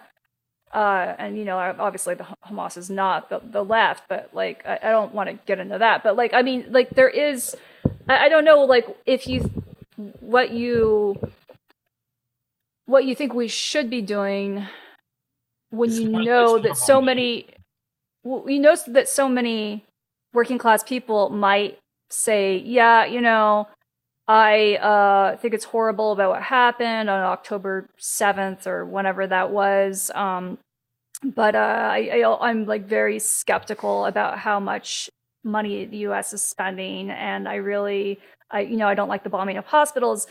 You, you don't like what do you think we should be doing about that i mean this is like this is a an example of where this stat political establishments agenda is is not in alignment. They have not been able to convince people of uh, the the the soundness of their agenda, and I think they were able to do that in the early 2000s, and they're not able to do that now. And I think that. Sorry, go ahead. Go ahead. No, no, no. I just, I'm just saying, what, what should we be doing? If, I mean, should we be doing nothing? I, I don't, I definitely don't think that like we should, as leftists, devote all of our energy to this. It's crazy. Like this happened with George Floyd too. Like, right. I remember there's a group called ROC, a restaurant organizing committee, which is they work with restaurant workers who are not unionized. They get them to do like uh, workplace organizing, that kind of thing. And um, the day before, I think, uh, so they were everyone's being forced to go back to work in 2020 um, on patios, right? Like, and if they didn't go back to work, like this was peak COVID, right? If they didn't go back to work, then they were accused of job abandonment and they lost their job, right? But like, um, you know, so like there, there's something to organize around. But I remember this group ROC in DC, which, which you know they're a great group. I remember them going, okay, uh, we were supposed to have like this big like thing, like this uh, like action and like this petition, and we were getting the county council involved because the mayor had like uh, opened these restaurant patios back up and stuff, and then like they totally dropped it because of George Floyd protests. So that's just like something that we always have to contend with on the so-called with the so-called left today that uh, certain very I don't know the more symbolic the the kind of the cause you know or the more removed from like every like working class work, everyday working class reality the cause the more they're going to be wholly wholly immerse themselves in it. And um i personally think we should do direct organizing like where people are doing for gaza around work issues every time you hear about people getting fired every time you hear about mass layoffs you hear about union busting you hear about a candle factory in kentucky that burns down and they told the workers to stay inside. That happened like a few years ago. There should be mass mobilization of hundreds of thousands of people on the street. I really do believe in direct action. I just don't think that we have a strategy here.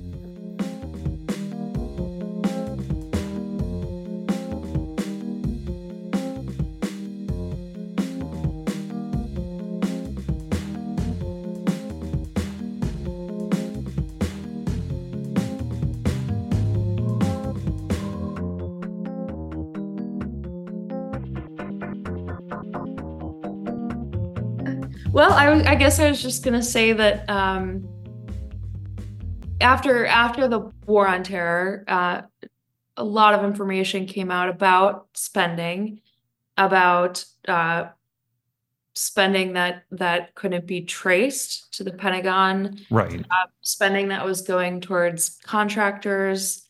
Uh, people, I think, at that point, it was different because they maybe for the first time properly saw how much uh, the private sector is involved in war and in geopolitical decisions in general.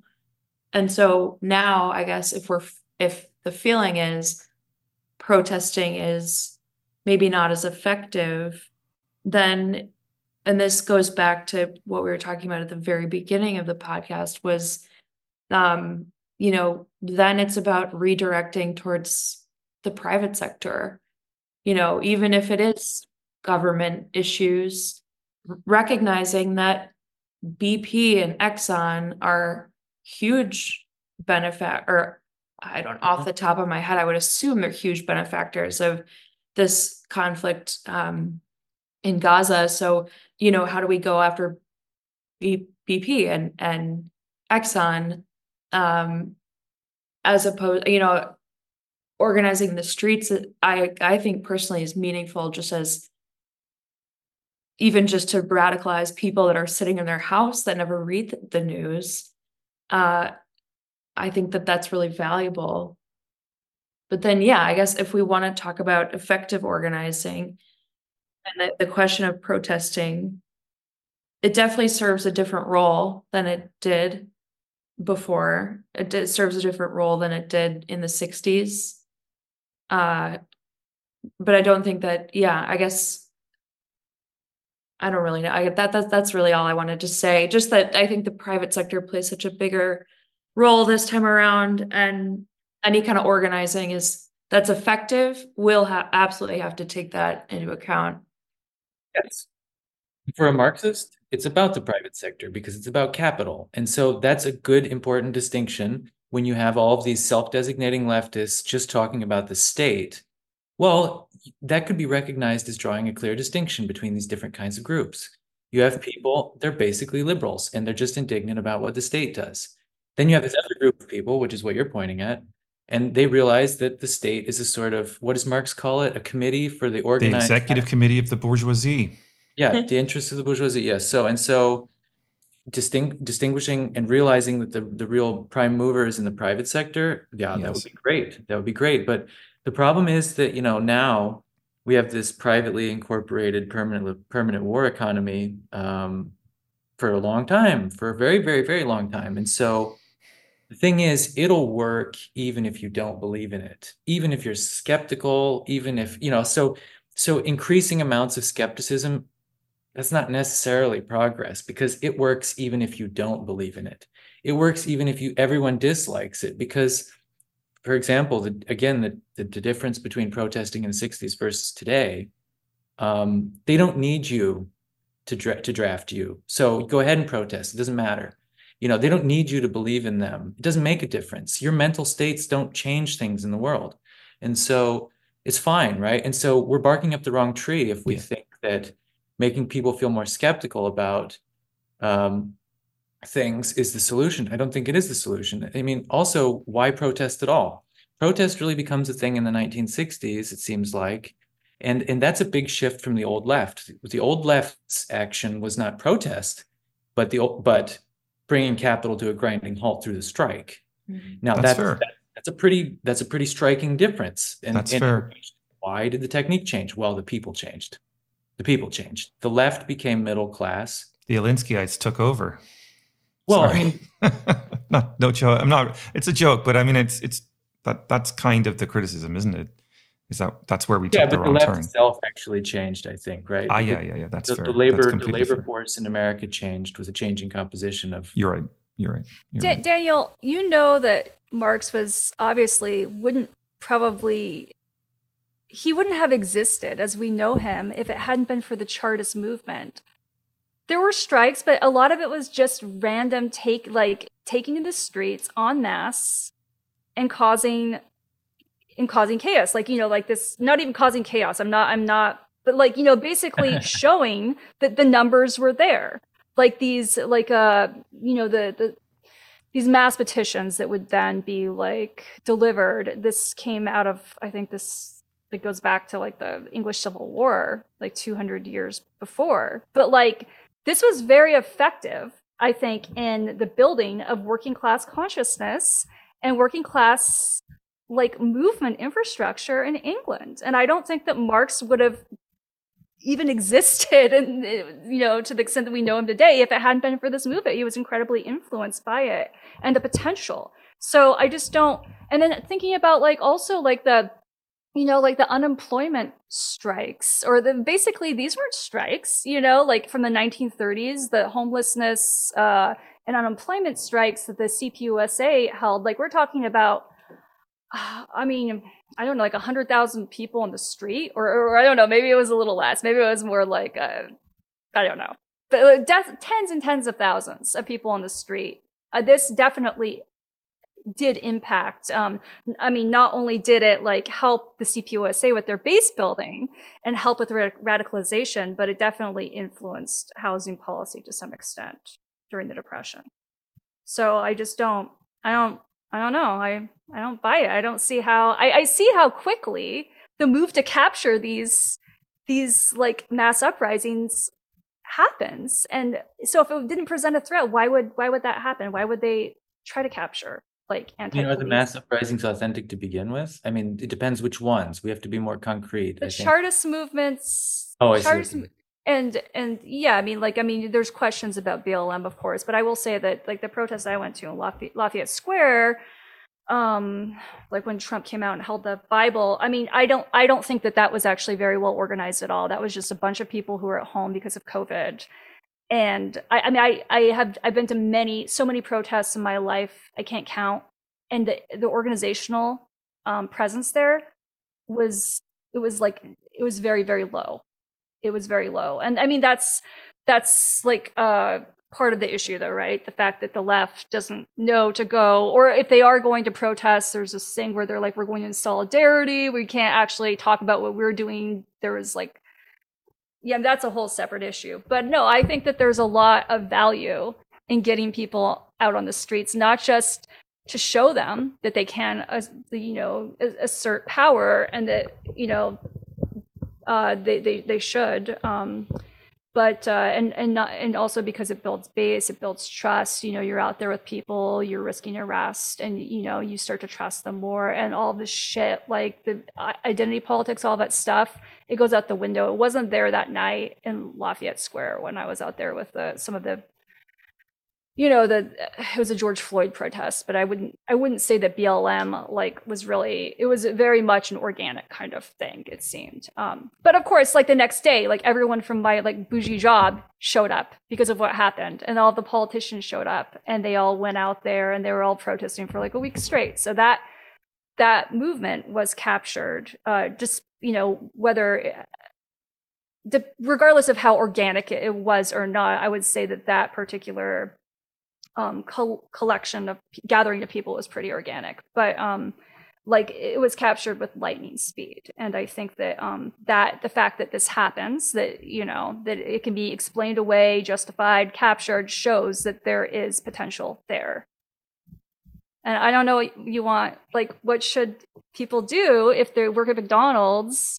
I mean their robots are going to take their jobs. So what is the future then of for for for collective action and re- resistance like for working class people like okay what can we do or what can be done what should be done? Okay let's talk about that. Um you know there's this so long before okay long before he was very well known there was some essay by lenin like 1900 and he says it's i think it's the urgent tasks of our movement and i'm not like a lenin fanatic or whatever i just i read this for something. And he, he made this great statement where he said social democracy is the labor movement the, the movement of workers for their own interests plus the movement for socialism intellectual workers. So basically, manual and intellectual labor, a coalition of them together. Um, and that's that's what it was, and that was the only way it was going to work. And that's not the way it is anymore. The left just is only intellectuals and middle class people. The manual part is gone. It's been lost. It's been totally lost. And and it, and and the and what remains the left middle class intellectuals they're not even interested in getting it back they hate those people and so when you say i was down on my luck i was you know in debt working on a hard job and i would have loved to find an organization i could come into and try to understand the world around me i don't think that's right i think i think a lot of people who work for wages don't want to mess with that stuff because they know it's a waste of time it's a therapy group for for middle class intellectuals who are coping. And and you know because a lot of these groups they don't even really try to understand the world. I mean you can criticize you know reading marx or political economy because it is kind of hard but um but you know understanding the world is an important thing. And and um, I mean, most leftist groups don't actually try to do that. They'll just read the latest sort of latest hot take um, thing, and, and and that really goes nowhere. So I think what can we do? Uh, given the fact that social democracy, as it was imagined, you know, a coalition of manual and intellectual laborers, new intelligentsia, whatever you want to call them, is done. Um, um, well, we can be honest about what we have. What do we have? We have people with skills. We have people with incredible skills, incredible. If we can just be honest about what it is and what can be done. I'll give you an example from Socialist Alternative. I was briefly in that organization, waste of time. Um, they had so many talented people, talented in a specific way. Like, okay, no one was a maybe no one was a great cook, no one was a great um, jujitsu person, whatever you call them. Like everyone had their own thing that they were good at, and if they had had good um, leadership, they would have found a way to put all of that skill to work in a coordinated way. But what did they do? No, they forced everyone to go sell newspapers. Anyone can sell a newspaper and just chat about people's grievances. And they they made they made people they made it's just they wasted they just wasted the energy because what they wanted was a sort of community where people bond over this task and it's a kind of self-help group it was they wanted a bunch of followers and and and they didn't exercise leadership in a way which could use their skills well, what should we do if not hold these protests? Like, for instance, abolish the police? It's never going to happen as long as capital is privately owned. Um, what if not that? Build an organization, build a real organization. And that starts with, you know, building a hierarchical structure where information goes up, funding goes up, commands go down. It has to be responsible, it has to be accountable. And mm-hmm. and and get out of the duopoly patronage networks because it is ultimately about influence and uh, that's possible that's not impossible Dan, can, sorry go ahead yeah, Steph. I, yeah, I do want to I mean, come back in on that if okay. later I mean, like, so, well, first of all, regarding the personal story I shared, I, I think that most people actually don't know that I mean, uh, things have changed. People are like really into politics now. Like, whereas people are '90s uh, were just anti-politics. It was like there was a culture of anti-politics. It seemed. Um, but like, no, I, I, yeah, I don't think that most people know that there is i don't think most people know the first thing about trade unionism uh, how to organize power analysis the history of the left. They don't know anything about it. So i disagree that people are like just going to be naturally skeptical. That's not my experience.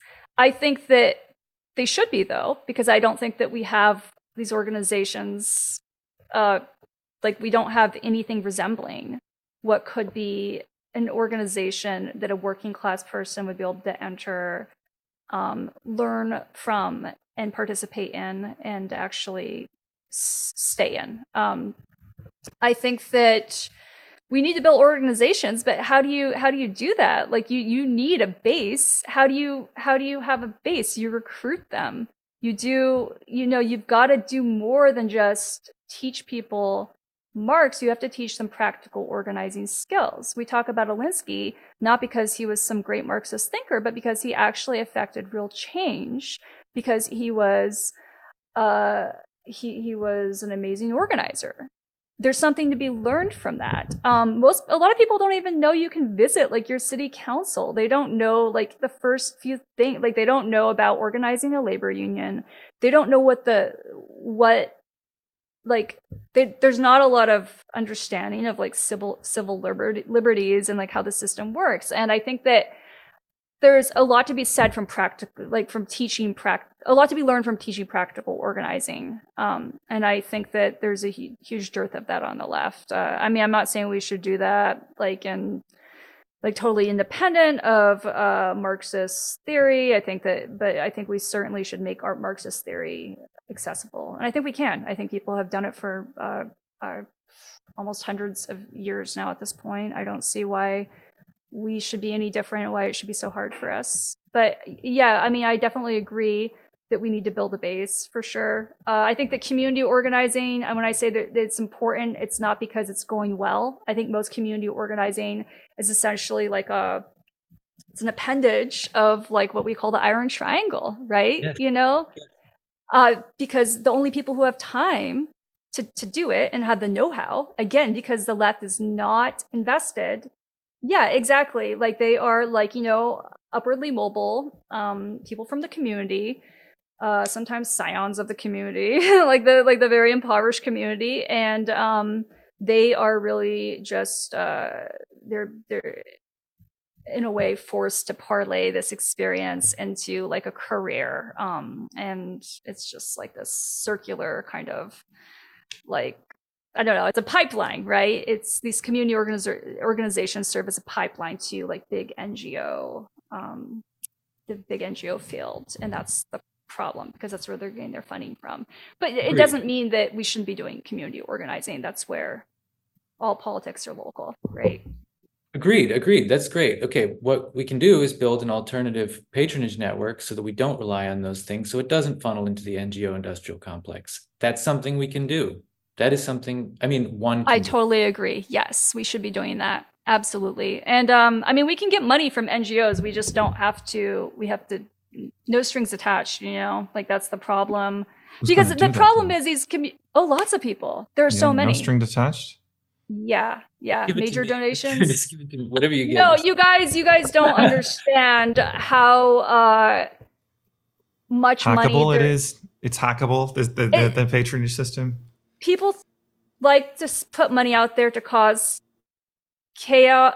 Like their their calculus is that you know they're hurting the left by splitting the left or something like that. You get money from those people.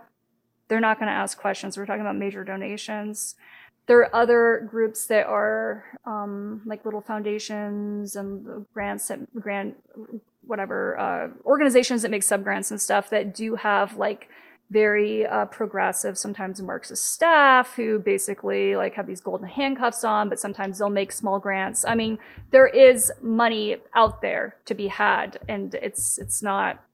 Uh, we just we haven't taken it on the left because we think it will it will taint us and that's stupid that's no way to look at things um i mean you look at i actually recently was looking at uh before the whole epstein i mean recently this epstein blow up with rfk jr but before that i was looking at uh donations uh, between RFK Jr. and Biden.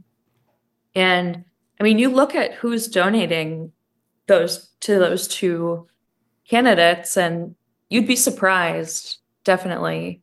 I mean, I and I think I mean that's a lot more high. That's a lot higher. Any stake. standout examples for you, or uh, what? What Off the top of my head, I I can't remember. Um, but uh, You mean like sort of prominent organizations or individuals were giving to RFK? Mm-hmm. yeah, and that's all. That's another thing. Like that's totally accessible online. Like takes you two minutes to find. right.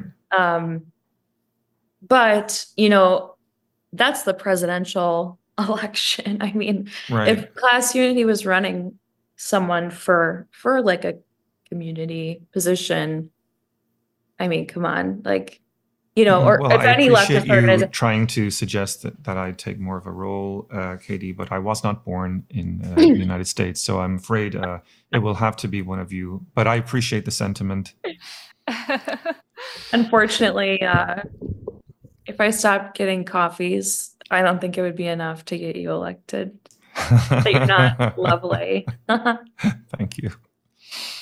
um, the organizing point is so fascinating. I, I think, Steph, I think your your intuition is right. I also agree with a lot of the points Dan has been making, and it seems to me a kind of a an ecumenical approach is is somewhat called for. Um, you know,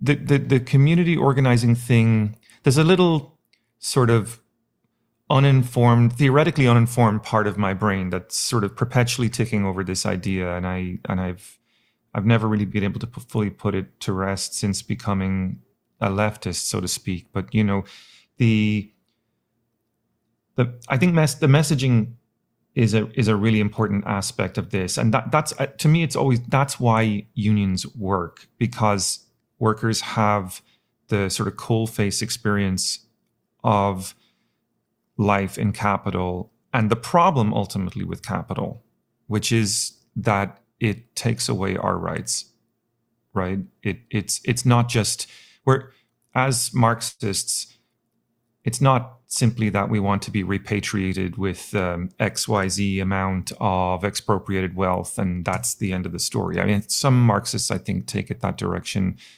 Um, but we understand that capitalism is power and it's perpetuated precisely for that reason because it maintains the status quo. And and and and the insertion of capital in that sense into i guess i'm kind of somewhat paraphrasing someone like chris cutrone here a little bit but you know insertion of capitalism into bourgeois democracy is the problem right? That bourgeois democracy cannot really come to completion until capitalism is resolved. Workers will get that, will appreciate that, will understand that in a much richer way because of their experience than whole communities to, to get back to Alinsky. But that's not to say that you can't parlay that messaging into community organizing. And I think, I guess that just again that that that part of my mind that sort of doesn't fully shut up on this is is just that idea that there are occasionally opportunities that emerge in and around anti-war um, that can have unpredictable effects downstream. Um, I know I I'm here with you today. I'm a leftist today because of my opposition to that war a long time ago and reading a shitload of Chomsky. um, it's not the it's not the it's not the it's not the most um, elegant way to become a leftist. it's such a common way to become a leftist, Nick. That's so I true, think. actually. Yeah. I when I again Yeah. when I first met Steph, I was a, a baby child, and I remember I got home. It was like the second time we had hung out. My cat was asleep on uh, on Chomsky, and I sent her a picture, and I was like, "Haha, look at this."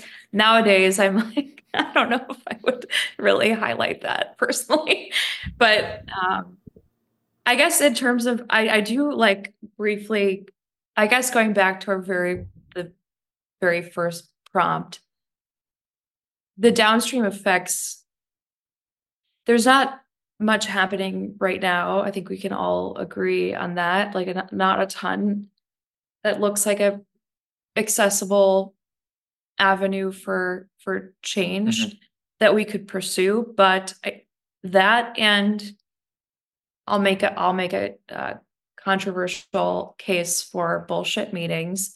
I do think you know there's something to be said about going to a bar afterwards and like having drinks with friends and and chatting about being a leftist and just maintaining a network of people that think the way that you do and you you're continually exposed to new ideas and looking at current events in a different way. And then when the time comes that something does come around i'm not saying we should wait but something big does come around then we've got a base that we've kept engaged.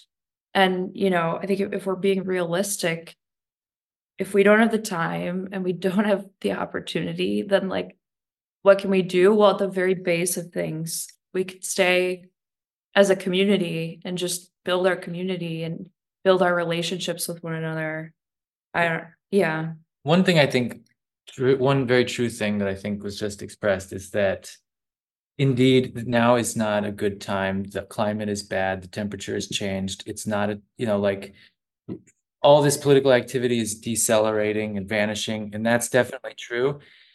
It's definitely true. And I think what we need to do is to be honest about that and not look for like, because that might motivate you to say, oh my God, it's a cata- catastrophe. Everything's becoming so reactionary and, uh, you know, people are being demobilized. Oh my God, we got to find something quick. And that's how you get straight into this busy work, waste of time thing. It might be worth pausing, taking, stepping back, saying, indeed, nothing is, nothing real is happening. And fine, build, build your organization, make your contacts and make your networks and build a durable institution. That can be personal relationships, that's great. But indeed, the time is not, it's not, it's not, it's not twenty sixteen, it's not twenty twenty. And like all of this political stuff is just rapidly vanishing. Um, Bernie's not even Bernie, like some, you know, so it's true. It's true, but we can, we can deal with that. I think honestly, without going down the bad paths.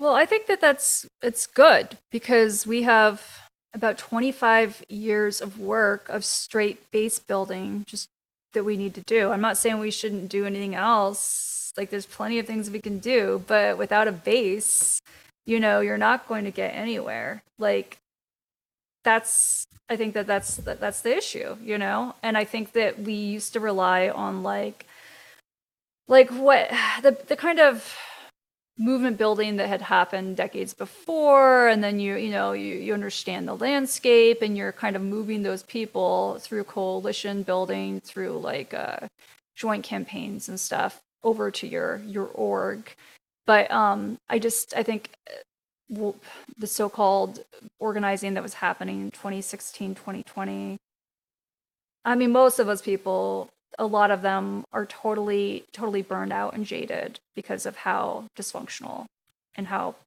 uh, worthless like engaging with the movement was at the time. I don't think that people learned a lot that they actually um, feel like you know feel like equips them to actually continue to, to fight the the good fight i think that most people burned out or they've like they're doing I don't know, they're they're they have some kind of pet project they're doing. I've had people drop out of class unity because they're more interested. They're like, "Look, I prefer for there to be trees on my street than to do this stuff." You know, like I'm like, you know, so you have like all manner of reactions to like I think the failures of the last uh I don't know.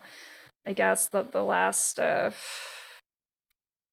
seven years but um i i think that yeah i think that we really you can't skip the base building like people became like there was massive like changes like in, in the population the way people conceived of politics and the way people conceived of political change between like i would say the, the 60s and 70s, which is um yeah, that was the beginning of the the, the new left. But I think that Aw, cute. Katie uh, just Sorry, showed not us her cat. No, no, no. We're editing this part out. no, no, no. We've got to we've got to describe the cat. Anyway, um, but yeah, I think that you know one thing we talked about earlier was compromise, and Daniel, we talked about like the whole Gaza statement thing and what a headache that was in class unity. But there's something to be said for modeling compromise because that's something people don't know how to do on the American left, and people might say that the left has never understood like how to actually effectively implement compromise as a practice or as like a you know a, or like a culture of compromise. But i think that we i think that if we can actually get to like a point where people aren't quitting over something and seriously withdrawing and come to some kind of um consensus it, it can be worth it. I mean we don't want to it to be like that much of a challenge every time but i i think that there needs to be a lot of culture building um i don't know Yeah, I on this business about burnout, I think, uh, well, I just want to say, I think that the function of leftist busy work is to burn people out. That's the Yeah, I agree with that. Corral them with that. in, corral them in. They're they're ra- roaring, ready to go. Like let's let's you know, Bernie Sanders says we need a revolution. And everybody's like, oh yeah, okay. Suddenly, all these people you never thought existed, millions of people voted for him. Uh, what do you do? Here, quick, change these brake lights. And then suddenly everyone's like, oh my God, fuck this. I'm going back to Nintendo or whatever kids do these days. Um, you know, uh, well, I know, worse yeah well change these brake lights but don't even talk but you know but like change these brake lights and like talk to you know talk to the guy that you're changing the brake lights for insert and insert task here. I mean, that's just my go-to Yeah. make fun of. okay apps. Um, but I'm just saying, like, we must be wary of busy work because that is the sort of automatic controlled opposition function thing. That's what Hmm. destroys. It, that's what prevents anything from happening. Oh, you've got all this momentum. Here, quick, move this pile of sand with tweezers. Here, quick, Yeah. bore a hole through this mountain with a with a needle. You know, so busy work is what burns people out, and then that's how you lose good people, people Hmm. who know how to do things that you need people to do. which is i mean uh, um, you know one of the things i was just uh, uh, an example i wanted to bring up in this conversation before we say goodbye today and i know we're kind of at that two hour mark so it's apologies to the listeners uh, at home or out walking your dogs and your uh, your ear pod headphones are now uh, giving you a migraine You can, Um, you can hear the drop in our blood sugar. but um, you know, I, I there's it it it's not a an oppositional point point as a, as much as a supplementary point. Uh, I would just say, you know, also it's not just that busy work's the problem. It's busy work aligned with goals that have absolutely no fucking relevance to any kind of working class demand. I mean, I I mean, I'll say personally, I think the war relates to capitalism in kind of obvious ways. But when I think about some of the environmentalist um, kind of argumentation that goes on, or some of the more extreme racial slash identity based demands, when the objective appears to be ultimately pointless condescension towards working the working class, that's where I think you really have to abandon ship. You know, that's it's it's not just about pointless work at that stage. It's about some kind of other pathology that you know you just can't even like that's where community organizing i think really ends up in in in hot water because it's lionized the method as opposed to um the the content um It's on the wrong side. it's literally on the wrong side you know we saw this locally with um some opposition we had to the uh, I've mentioned this on on this podcast before, but Elon Musk is and SpaceX are building a a launch site down here in Texas near where I live, and it's just perpetually amazing to me the amount of left wing groups that have come out literally trying to stop the construction of this thing, and it's like you you guys that, that's not happening. The community believes the working class community here believe that this is bringing in much needed capital into an area that has been basically systematically abandoned by the American political economy. Uh, poverty down here is endemic. Um, the tax base is minuscule. Um, a lot of the money that's here is money that's getting laundered uh, by cartels in North Mexico. And um, you do kind of have to ask what would begin to construct some kind of working class in the in the in the area where I live, and it's just not going to happen without major influx of capital. Uh, now, admittedly, there's big problems with the way SpaceX has been rolled out. The Elon Musk secured major tax breaks um, from the city of Brownsville in order to to do what he's doing, and that's a problem. Um, you know, the lack of uh, the lack the lack of um, modestly affordable housing and subsidized rent in the area is an issue as property prices soar because so many people are moving into the area from outside of the area in order to work at SpaceX. That's a big problem. Uh, people are being priced out. But these are demands that should be prioritized. That's not what's happening. Instead, you have these very vague uh, claims about indigeneity, when in fact, there's very little evidence that there were any indigenous people living, if any, uh, or, or if there were, they were people who didn't arrive in the area until the late 19th century. Um, but somehow they, they, they fall under this rubric. Um, vague claims about environmental responsibility when in fact I think SpaceX is is doing a reasonably good job at at balancing some of those demands already. And of course it all just falls flat with the local community. Uh, so you know things like that have to be have to be addressed. You know, we're not going to get anywhere. Yeah, as that's not just busy work, but it's busy work, as you said, Dan, on the wrong side, in my opinion. Um, can I share a work experience? So, uh, I was working for Medi- Medicare for All Working Group, DSA, and uh, um, I w- Medicare for All. Uh, for one reason or another, that's still unclear to me. We decided our focus was Cuba, and so uh, it, it tied into the fact that people in Cuba tied into the fact that pe- people in Cuba don't have great healthcare.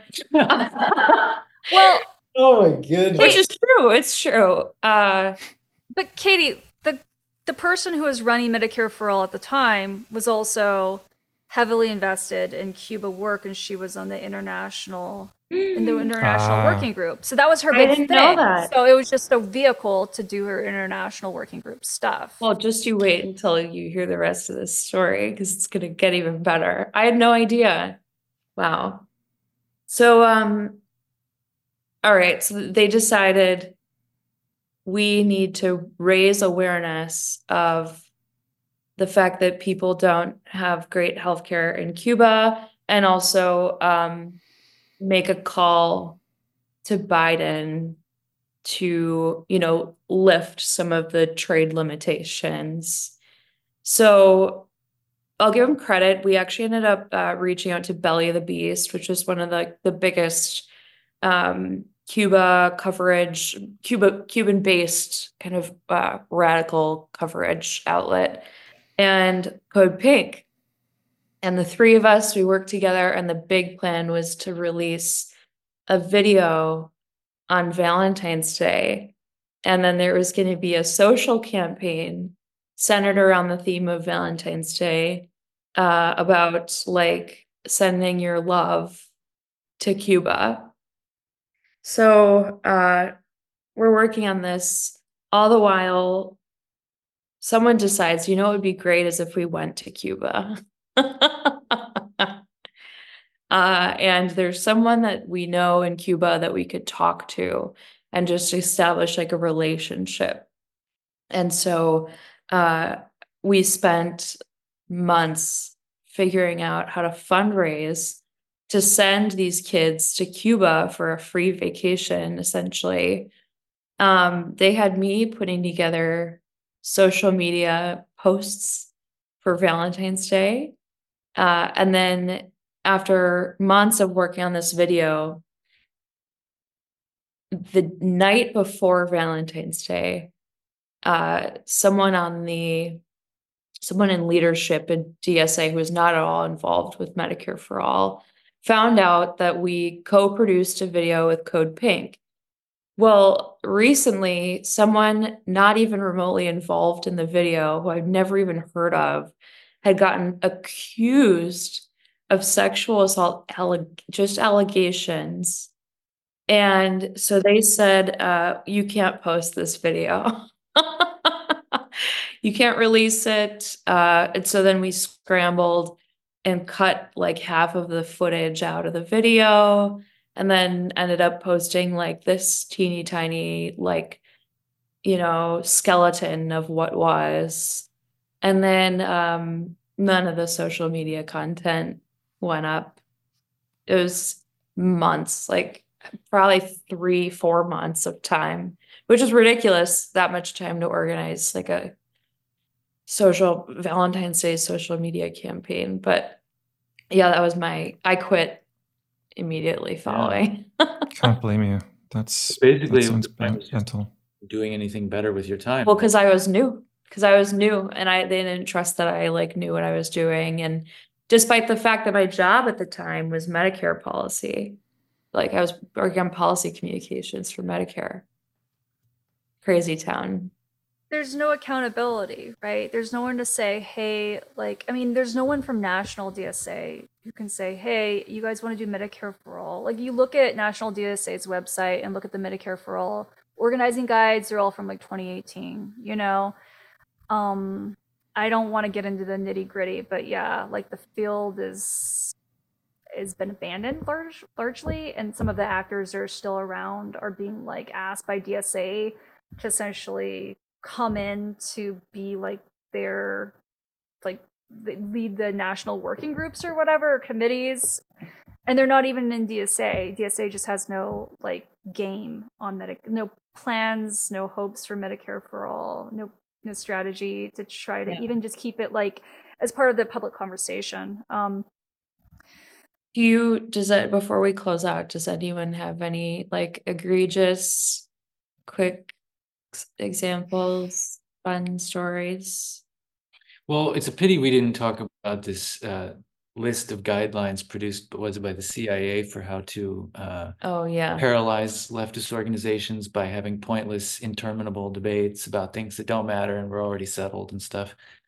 Because that's pretty funny. But um, yeah, I just do you want- do you want to read those? I mean, you know, they kind of do like like you know, it like does just sound like a description of a DSA meeting. yeah, exactly. Uh, okay. Well, gen- general interference with organizations and production. Insist on doing everything through channels. Never permit shortcuts to be taken in order to expedite decisions. Make speeches.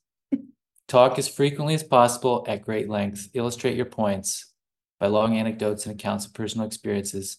Never hesitate to make a few appropriate patriotic comments. So like a two hour podcast? I will say that that I think it's changed a lot. Like people make speeches, but it's never anecdotal. Um, I We think we would all. I mean, this, there's some, it's, it's coming, it's coming. Three, when possible, refer all matters to committees for further study and consideration. Attempt to make the committees as large as possible, never less than five. Four, bring up irrelevant issues as frequently as possible. Five, haggle over precise wordings, communications, minutes, resolutions. Six, refer back to matters decided upon at the last meeting and attempt to reopen the question of the advisability of that decision. Seven, advocate caution, be reasonable and urge your fellow conferees to be reasonable and avoid haste, which might result in embarrassments or difficulties later on. Eight, be worried about the propriety of any decision. Raise the question of whether such action as is contemplated lies within the jurisdiction of the group or whether it might conflict with the policy of some higher echelon. So whatever you do, don't act decisively. Don't make anything happen. It sounds like meetings I've been in. Yeah, especially like uh the quibbling over procedure, right? You know. Form a And, committee.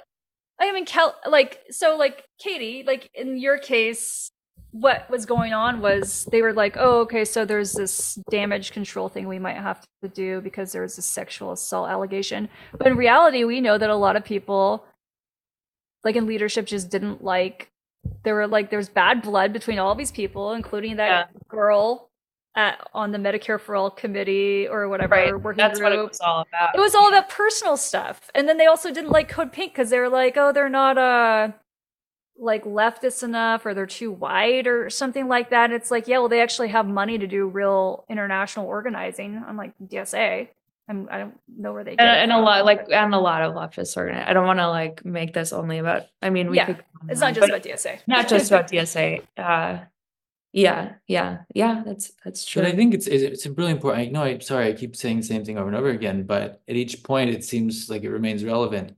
This isn't a failure of this organization. This is the function of these kinds of organizations. The point is you you're a competent human being with skills that could be used to make something happen in the world. What do we got to do? We got to make this person work on something for months and then put it in the trash. So that's not a failure. That's not an error. That's the function of these organizations. And so what needs to happen is the discrimination between intentional wastes of like it might not be intentional. There might not be someone pulling the strings but de facto the function is to to just grind your patience to dust make you give up become as cynical as possible and waste your capacity so that nothing ever happens. And it's not a failure. It's the point of these of this stuff. Yeah, yeah. Well, on that pessimistic note, I want to thank all of you for coming on the show today. This was uh, Stephanie K, Katie F, and Daniel B talking with us about the Debating. topic of leftoid busy work and wasting time uh, with the CIA. For- so thanks for very much. five minutes and then For- yeah, that was a quick one, guys. That was a quick show. Hey, uh, say goodbye. bye everyone bye bye. Thanks for listening. Bye bye, everyone.